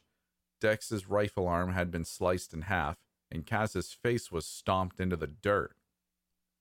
Cecile managed to hang on for a bit longer, parrying a few of his swings with her fingers, before being forced to activate one of her protective barriers once she started being overwhelmed. But even that didn't hold up, as it was cut into smithereens shortly after. The swordsman then plunged the blade into her stomach, causing a spurt of blood to erupt from her mouth. At that moment, I realized the only thing I was good for was buying some time. I drew my pistol and fired off a few futile shots. He didn't even bother evading the bullets. They shattered upon impact with his bandaged skin. With the other three out cold, he turned his attention towards me. It's curious to me why Shen left you alive, he said. Are you strong? I blinked once, felt a rush of air nearly launch me backwards, and then opened my eyes to see the man standing right in front of me. His speed was beyond comprehension. He lifted a hand and gently swatted me backwards. Well, gently for him. The impact left me breathless as I was propelled about 15 feet into a chain link fence. Doesn't seem like it, he said, still advancing towards me. But maybe there's something I'm not quite understanding here. I'll have to take it up with Shen later. In the meantime, he turned his gaze towards Joel and the kid. The latter was crapping himself, while the former hardly seemed to notice what was going on around him. I was still trying to find my lungs as the swordsman began approaching them, about to ruin what was apparently our only way out. I began crawling towards them, observing their interaction as I did. What have you been doing? The swordsman asked Joel while the kid remained frozen. Surprisingly, Joel remained absolutely calm. In fact, he didn't do as much as glance up. Are you just going to pretend I'm not here? the swordsman said, bending down so that their eye levels were more even. That's a valiant strategy. Is it gonna work, though? What if I just grab that thing out of your hands and crush it? Then what? Joel chuckled, still not looking up. Go ahead. and do it then. They always make that mistake. What? The swordsman asked. well, I've been around. Don't want to facilitate any more destruction. Every night I think about the countless worlds I visited that have been reduced to nothingness simply because one fool wanted to show me their bravado. The strong always end up being the instruments of their own demise. He held the device up. He held the device up, nearly shoving it into the swordsman's face, who backed up instinctively. I'm not doing anything for any particular reason.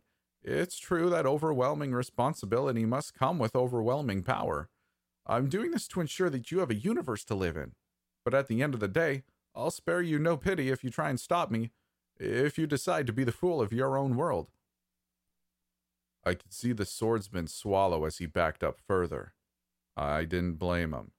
Joel said the words with such force and conviction that even I was beginning to believe him. Well, uh, what is that thing? the swordsman asked. Joel looked up at him for the first time since he'd been approached. Something that you could never hope to understand. Okay, try me. Joel sighed, rubbing his eyes. You understand the concept of the multiverse, don't you? The swordsman tilted his head. What does that have to do with anything? Just hang on. Let me explain, Joel continued. It'd be ignorant and straight up arrogant to assume we'd be not only alone in the universe, but in this entire plane of existence as well. Okay. The swordsman scratched his chin. Assuming that, we understand that there are additional realities not only parallel but adjacent, above, below, and in any other conceivable direction from us, like a road map. The swordsman had stopped speaking entirely.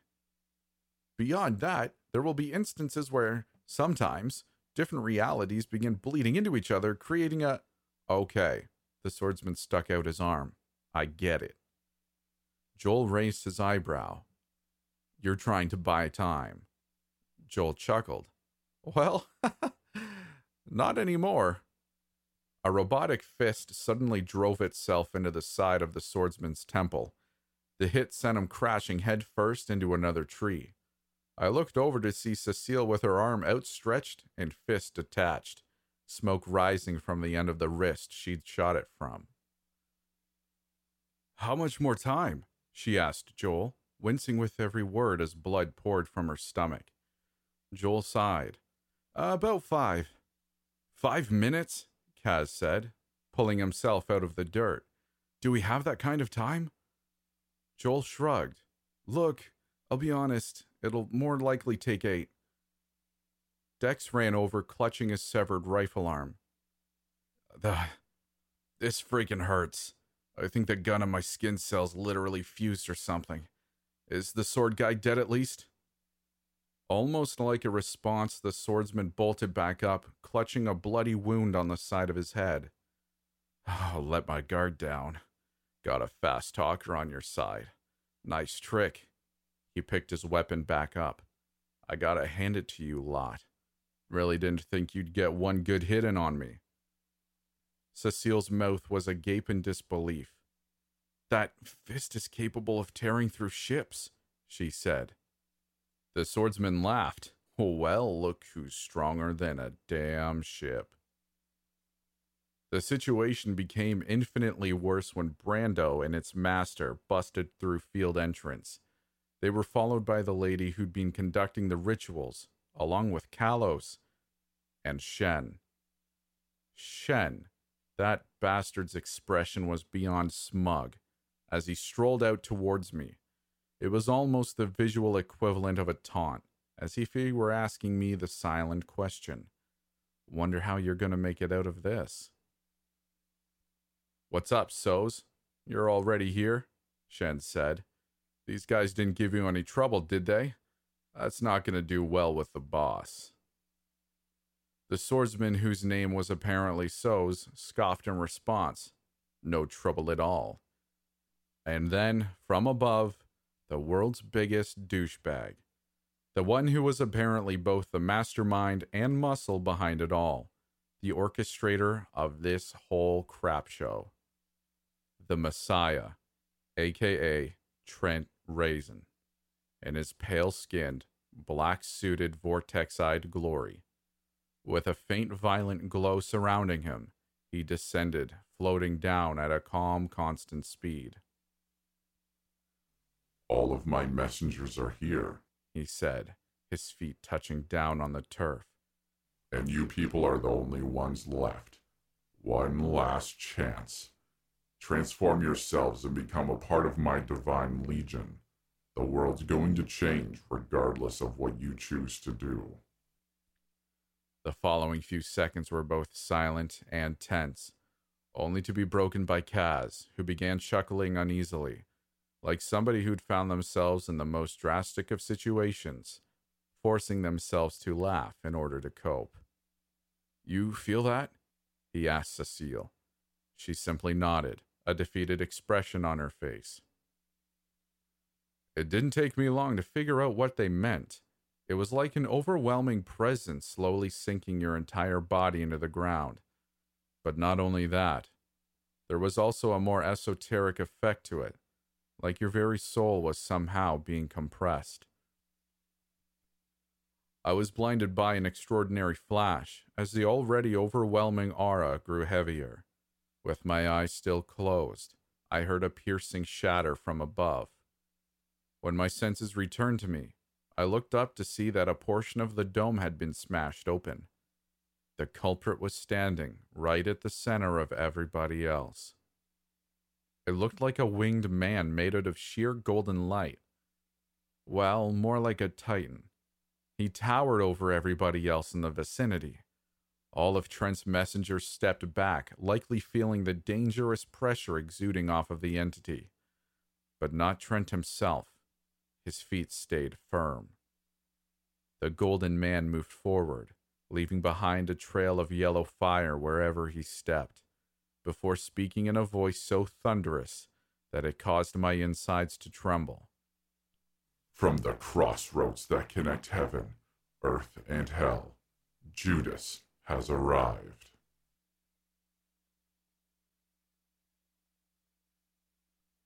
Eight minutes.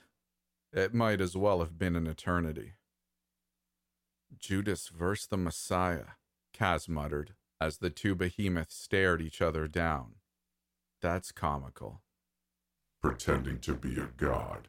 Truly despicable. The mere sound of Judas's voice was enough to induce a migraine, like being shouted at by a military drill instructor through a megaphone directly into your ear. Trent remained surprisingly composed. Who's the one acting like a false god? Judas? Is that what you call yourself? A treacherous snake? Judas took a deep breath before responding. I don't know if it was just my mind playing tricks, but I swore I could have felt the air pressure drop when he did so. I don't come from your world. My very name has been tainted by your deceitful scriptures. He began lifting into the air, his gigantic wings producing rough gusts of wind in the process. This world doesn't deserve a reprieve, but as the paragon of virtue, I'll grant light in the darkness, a gift to your miserable species, by killing you first. Not sure which one I hate more, Dex muttered under his breath. Trent laughed and sneered before holding up his hand. My disciples, this is our first trial. Once we eliminate this degradation of a deity, we'll be on the path of solidifying ourselves as the legitimate ones. He looked at Judas, his eyes swirling like hell. You're strong, sure, but you never could have been an ally. Judas scoffed. Do you honestly believe I would ever ally myself with a mockery like you? You are to me what an ant is to a human, below nothing. Callow stepped forward and cracked his knuckles, causing bits of the bizarre residue that constituted his skin to fly out. You're sure hard to look at, aren't you? he said before rushing towards Judas. His arms grew larger and larger as he ran, to the point where he began adopting ape like movements. As he got within a few feet, he raised a fist, now the size of a boulder, and attempted to strike. A subtle smirk formed across Judas's lips before he casually flicked it away with a single finger, tearing the entire limb off in the process. Kalos was left speechless, hardly being able to comprehend what had just happened. What? It was the only word he was able to articulate before his head was disintegrated by a yellow beam that Judas shot out from his eyes. Judas remained still afterwards, silently beckoning for anybody else to try. Brando and his master took the challenge next, only to explode from a single punch, showering the area with dog creature guts, The ritual lady was third, attempting to bind Judas in place with her, not ESP powers. These beings exist in realms even you aren't familiar with, she said, her eyes fading into sheer white as she presumably exerted every ounce of her strength. However, it made no difference to Judas. He nonchalantly stepped forward as blood began leaking out of the lady's mouth, her eyes wide in utter disbelief. Uh, how are you? Uh, how? She rasped out. Not only am I familiar with these beings, Judas said, I conquered them centuries ago. He raised a hand, causing the woman to lift up with it. The crux of my power exists on a level you couldn't hope to comprehend. It's shameful that you even tried. He closed his fist, simultaneously squishing the lady into a bloody, basketball sized mass of flesh. She turned out to be wrong. Espers certainly did exist. Trent's messengers were suddenly down to two. Well, Soz said, turning to Shen. Guess you're up. Why don't you give it a shot instead, big guy? You know the pecking order, don't you? The strong go last. Right, Shen said, stepping forward. I could see him trying to hide a smirk. The strong. A pair of dark bony wings suddenly popped out from his back. Looks like all of my problems solved themselves, he said, lifting up towards the hole in the barrier that Judas had created. I really do hope you all kill each other. Right before flying away, he turned his head towards me and winked. Another silent question. Are you gonna survive this? Soz grimaced. He's trying to save his own ass. Unsurprising. I'll chase him down later. No need to worry about scum like him. He extended his blade, pointing it right at Judas. I hope you know that the powers you've seen so far pale in comparison to mine. And yet, mine pales in comparison to the Messiah. This is hopeless for you. Trent's expression remained stone like as he said this. In response, Judas held out his hand. A colossal, blinding golden blade materialized in front of him, with smoldering sparks shooting out from it in every direction as he grasped it. I was once a swordsman back in my mortal days. You could have called me a prodigy. He pointed his own weapon at Soz. I haven't met another practitioner of the blade that could duel with me in over 2,000 years. Let's see if you can evoke a shred of fighting spirit out of me. A prodigy, huh? Soz responded, marching forward. Everybody's a prodigy these days. He reached up and removed the cover from the top of his face, revealing four sharp, slanted, glowing crimson eyes, with a fifth, larger and circular, at the top. I don't like doing this, he said, his voice growing more and more distorted. I never feel like myself. It's like I go into a frenzy every time. The ensuing battle was completely incomprehensible to me, but one thing was for sure. Soz was definitely holding back when he fought against us. The two were respective red and gold blurs zooming through my field of vision, absolutely overwhelming my human sense of vision and reality. I couldn't follow anything. After about 10 seconds, they stopped, sliding backwards in opposite directions on the field. Judas didn't seem to have a scratch on him, while Soz looked like he had just swam through a sea of needles. He exhaled as blood dripped from cuts covering every inch of his body. I'm impressed, Judas said. You defended 830 out of 1,000 lashes, but still you couldn't land one on me. Soz grunted, before chuckling something ominous. Oh, you're gonna force it, aren't you? He took his sword and ran it down his abdomen, shredding his bandages before ripping them off completely, revealing massacred skin beneath. I'll have to resort to forbidden techniques. He took his sword again and lopped off his right forearm. A few seconds elapsed before a new arm grew in its place. It was dark and veiny all over, with a giant mouth at the center of the palm. The veins quickly expanded, enveloping the rest of his body, covering his wounds as they did so. He grasped the sword in his new hand, with the mouth biting the handle, keeping it in place. They rushed each other again, or I assumed they did. At that point, they must have been moving at beyond hypersonic speeds. I couldn't see anything at all, not even blurs. The gusts of wind being produced from their clash sent me flying backwards, and I could feel a sharp pain invading my eardrums.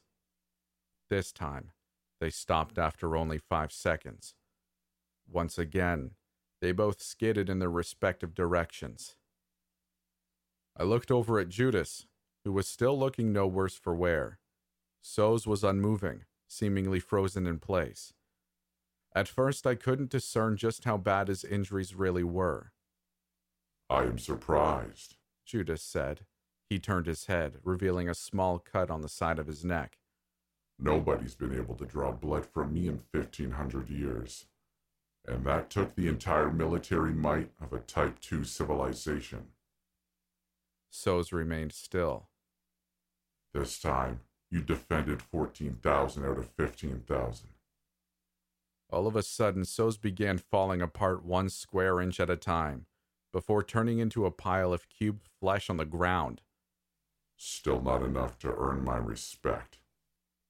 And with that, we were down to the final two. How much time has passed? I asked, whispering. Two minutes, Cecile muttered in response. I looked over to see Joel still picking away at the device. Oh, God, I thought. Trent stepped forward, facing Judas directly. He smiled.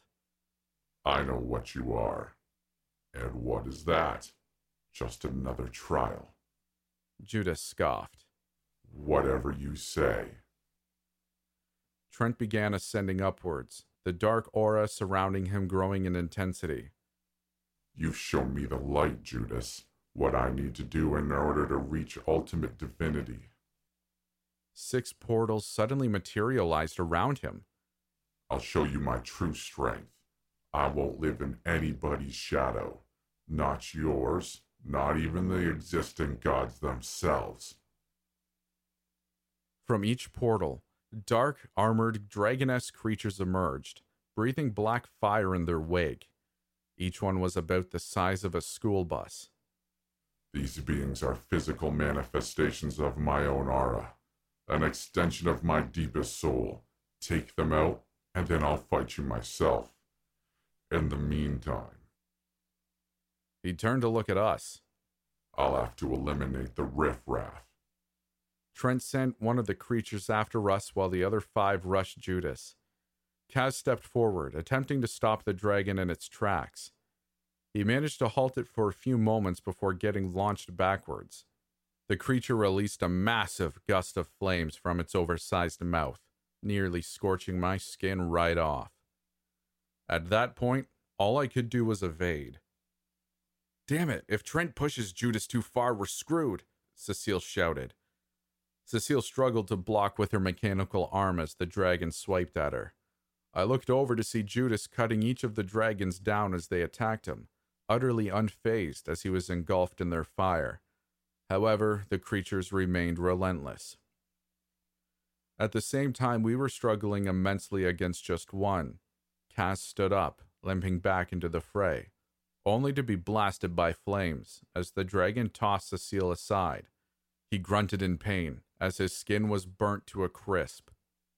Ah, can't avoid it now, he muttered, plunging his arm into his chest.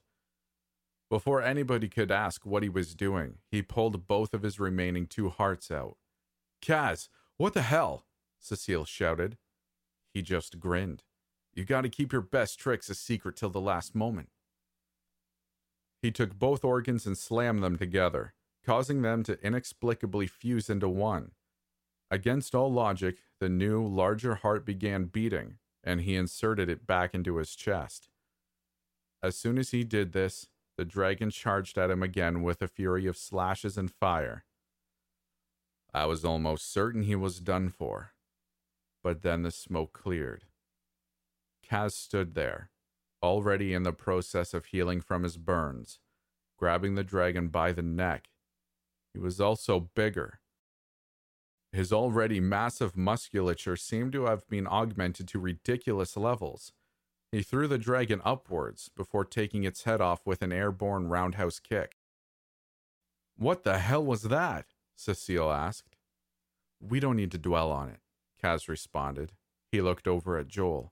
Please tell me you're freaking done now. Joel held up four fingers and Kaz cursed.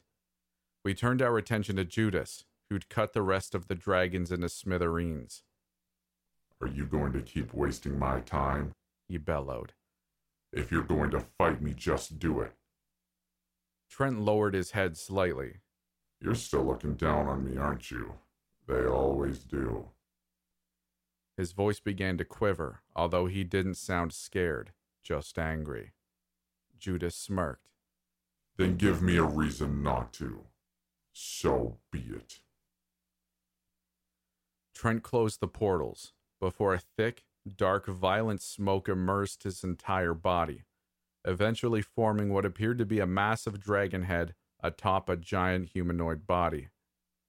After years of exploitation, humiliation, and torment, this is what I've become. What they forced onto me, my true core. Who pissed you so bad that it cost you to take on this ungodly form? Judas asked. Everybody. The dragon head version of Trent charged towards Judas, roaring something fierce. Judas stepped back, readying his devastating blade. He dodged the attack and swung hard at the head. His blade shattered upon impact. Visibly surprised, he left himself open for a two fisted strike that buried him into the dirt. But Trent didn't stop there unleashing a frenzy of follow up blows that shook the ground around us. Eventually, Judas caught one of his punches and retaliated with an I beam blast. The force was enough to send Trent up and through the barrier before he weaved away from the beam and dove right back down. Judas dodged the calamitous landing, the force of which reverberated underneath us, staggering everybody. They stood up, staring each other down once again. I see, Judas said. You're different from the rest. No normal willpower could have yielded something like this. You're motivated by something esoteric, aren't you? Experienced hardships incomprehensible to most others. You wouldn't understand, Trent growled. I'm sure I wouldn't, which is why I'll take you fully seriously. Know that from this point on, I won't be looking down on you. All right, I heard Kaz say from beside me. I guess this is how it ends for us. Really wish I did something better with my life. I looked over at Joel, still feverishly doing something with the device. Before I could even ask, he held up two fingers. But we don't have two minutes. I appreciate it, Trent said but I still view you as nothing but a trial that needs to be overcome, an enemy and nothing beyond that. Of course, Judas replied. I'd be insulted otherwise. The realization of impending doom was a hard one to swallow. We were about to be collateral damage from a clash between genuine titans. I was less than insignificant at that moment, an utterly irrelevant presence. Yet my understanding was that if we were going to die anyway, I might as well try something. We were so close. Just stall, I thought to myself. Before the two could engage and simultaneously guarantee our deaths, I stepped in and began shouting, Hey, wait! Uh, just a minute! For a second! Confused, they both turned to look at me. Who the hell are you? Judas asked. You people are still alive? Trent added. Yeah, look, I just wanted to ask you a question. I turned to face Judas. Why do you work for the US government? They got dirt on you or something? What? He responded, sounding somewhat angry. Yeah, you know, it just seems weird how you think I work for your species. It even pains me to speak in one of your pitiful languages. I could demolish this pathetic country considered some great empire by you people at any moment. So, uh, why don't you? I was treading on dangerous waters here. Judas let out a short laugh. Why would I disclose that information to you? I have my own goals on this planet. I won't waste any more breath on you. I sneaked a glance over at Joel, who was now holding up only one finger. I turned back this time addressing Trent. Look, man, what are you even trying to prove? His dragon head sneered at me. Are you mocking my resolve? A damn pest like you wouldn't understand. I agree with Judas. The human species in its current state is worthless, cold, cruel. I'm going to rebuild it all from the ground up, turn it into something worth respecting. I took a deep breath, calming my quaking nerves, speaking as slowly as possible. I mean, I get it. Some bad crap happened to you in the past, but bad stuff happens to all of us. Why didn't you just cope for it in a normal way like everyone else? What? I could feel his bloodlust piercing my soul. I sounded calm on the outside, but my heart was about ready to collapse. Got it! Joel's voice came from behind me.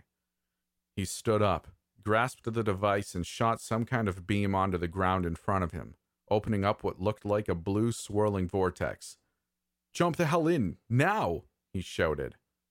I didn't need to be told twice. Cecile, Kaz, Dex, Harris, and Joel himself began leaping in one by one as I frantically scrambled over, motivated by the sound of Trent barreling towards me from behind, ready to utterly wipe me off the face of the earth. He almost did so as well, scraping the back of my neck with one of his talons as I jumped through, being the last one to do so. However, I'd made it. Some way, somehow, I'd escaped that hellish school. The relief was euphoric. But now a question presented itself. Where the hell were we going? I hardly understood the time I spent in that vortex. Whenever I opened my eyes, all I could see was a uniform blue around me. It felt like I was in a perpetual free fall, but utterly still at the same time. As if I were slowly descending within a space devoid of any matter, where the very concept of time was irrelevant. I remember the color fading and the weightlessness lifting as my feet hit solid ground. Still in a daze, I swiveled my head around taking in the alien scenery. There were stone islands around me, floating in near darkness, illuminated only by an obscured sun above. I looked over the edge of my own island, seeing what appeared to be a vast ocean beneath. What the hell is this? You made it. I was worried there. I turned around to see Joel, along with everybody else, sitting about 20 feet away from me. Harris, the kid, was passed out next to him. I uh, made it? I began to respond. Where? Joel chuckled. That'd be a long explanation. At least we're away from the school, right? At that moment, I was stunned. The environment around us, the weightlessness, my injuries, Every impulse culminated into a wholly indescribable state of mind. But one thing was for sure I felt alive, more than I'd ever been before. It was a feeling incomparable to the night I'd busted that car and rescued that girl, but just a tad more extreme. Well, Dex began. What now? How the hell are we getting back home? Home, Kaz smirked. I'm sorry, but his eyes wandered over to Dex's rifle arm, which was slowly regenerating. How are you going to explain that away? A simple brain wipe won't do the trick there. We've seen too much. We'll never be able to rest if we go back. Well, then, what the hell are we supposed to do? Kaz shrugged, looking down at the water. I was getting kind of fed up with Earth anyway. Only got one heart left. Maybe I'll try seeing something new before I kick the bucket. Cecile sighed. So we're just going to go dimension hopping or something for the rest of our lives? She paused, seeming to consider it. Eventually, she smiled. Screw it. I'm down, like an extended vacation. She held up her mechanical arm, looking at the stump that resulted from her shooting her hand at Soz. This sucks, though. We can get you a new hand, Joel said. It won't be a problem, especially once we get the bounty.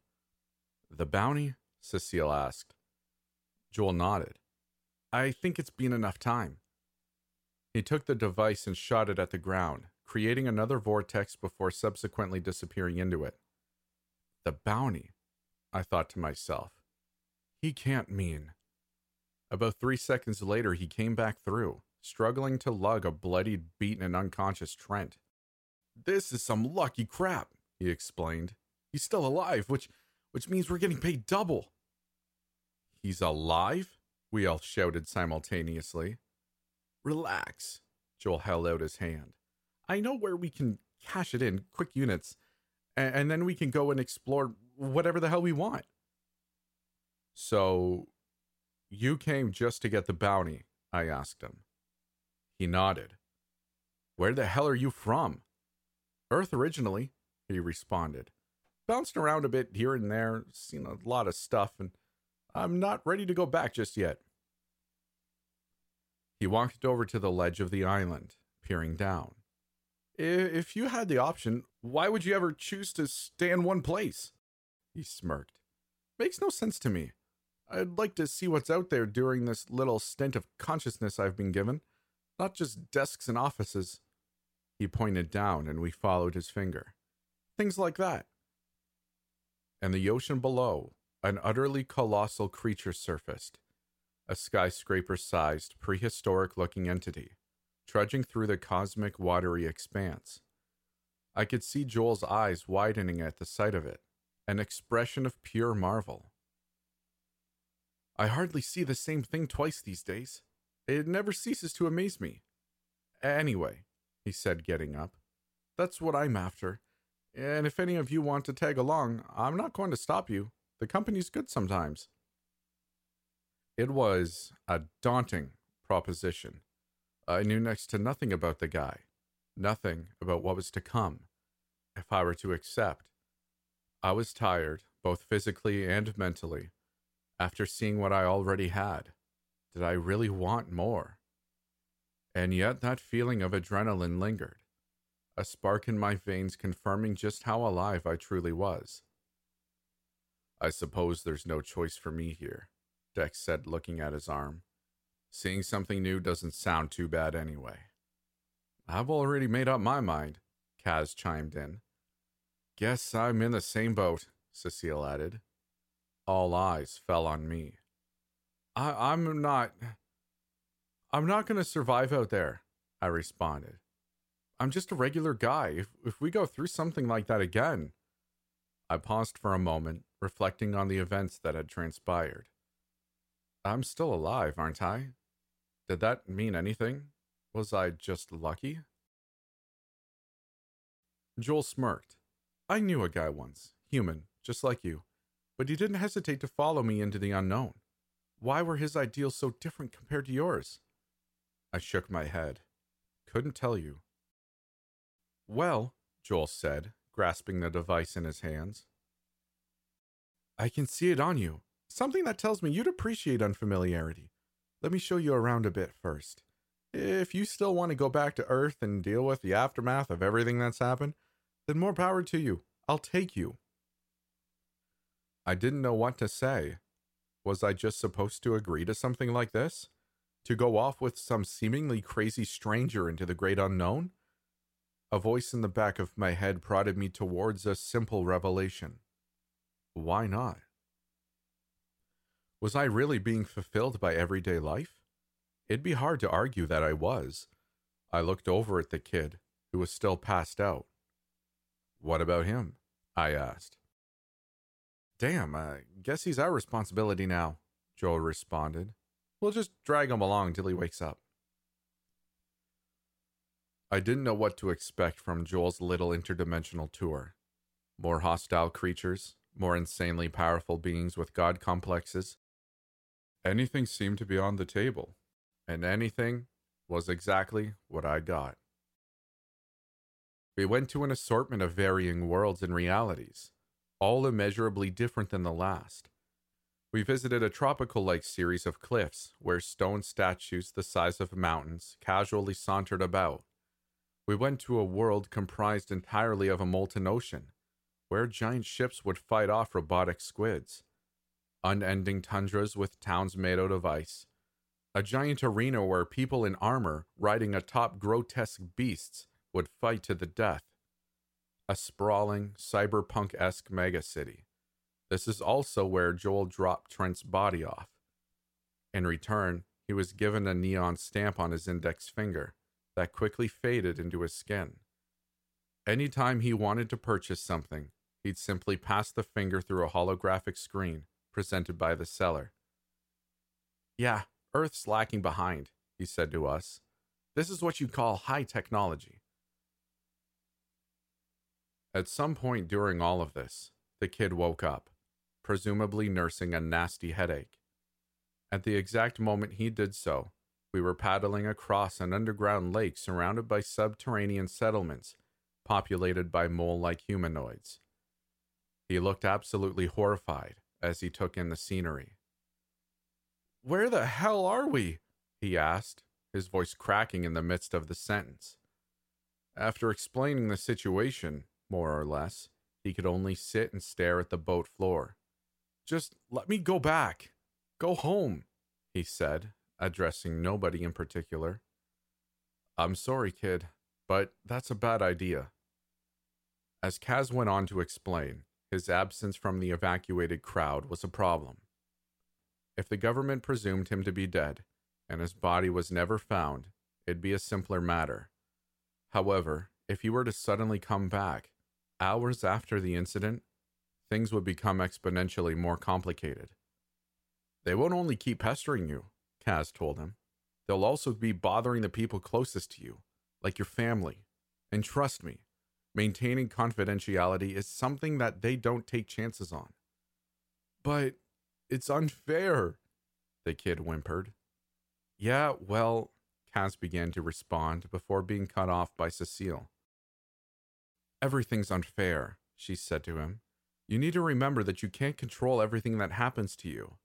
When crap goes south, you just have to be strong. Don't expect a savior. Become your own.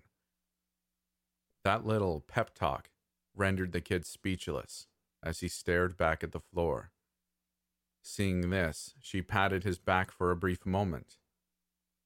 But for now, she continued, we'll help you through it. Eventually, Joel transported us to a more peaceful location. It was a seemingly perpetual field of tall grass and magnificently colored flowers, bathed in the light of multiple suns shining above. I come here when I need to relax. You gotta let your adrenaline shoot down every once in a while. Makes it feel even better when it spikes back up, Joel said.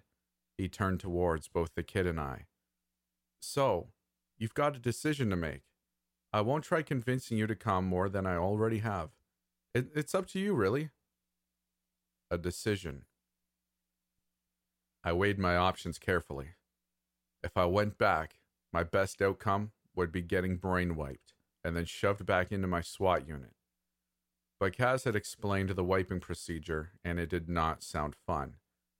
Apparently, the more classified information you were aware of, the more wipes it took, each one being a more dreadful experience than the last. On top of that, there was no guarantee that the procedure would work 100%. In that case, they just hit you with a lethal injection. No chances on confidentiality after all. On the other hand, if I were to go off with Joel and do who the hell knows what and who the hell knows where, my future was an absolute mystery. Maybe I'd have decades of fantastic stories to tell. Maybe I'd die in a week. But Joel sure seemed fulfilled with what he's been doing, a sensation I hadn't felt in much years. I looked down at the kid whose face was still sullen. It was funny. I used to fantasize about being in his position when I was younger, to be put in extraordinary circumstances, escaping the mundanity of school life. Maybe that fantasy was better off as just that make believe. But then again, we were already here, and going back didn't seem to be an option. You know what, Joel? I smiled at him. Let's go see what's out there. He smirked back. Good choice. He threw the device onto a small clearing in the grass. Let's get something to eat first. I'm starving here.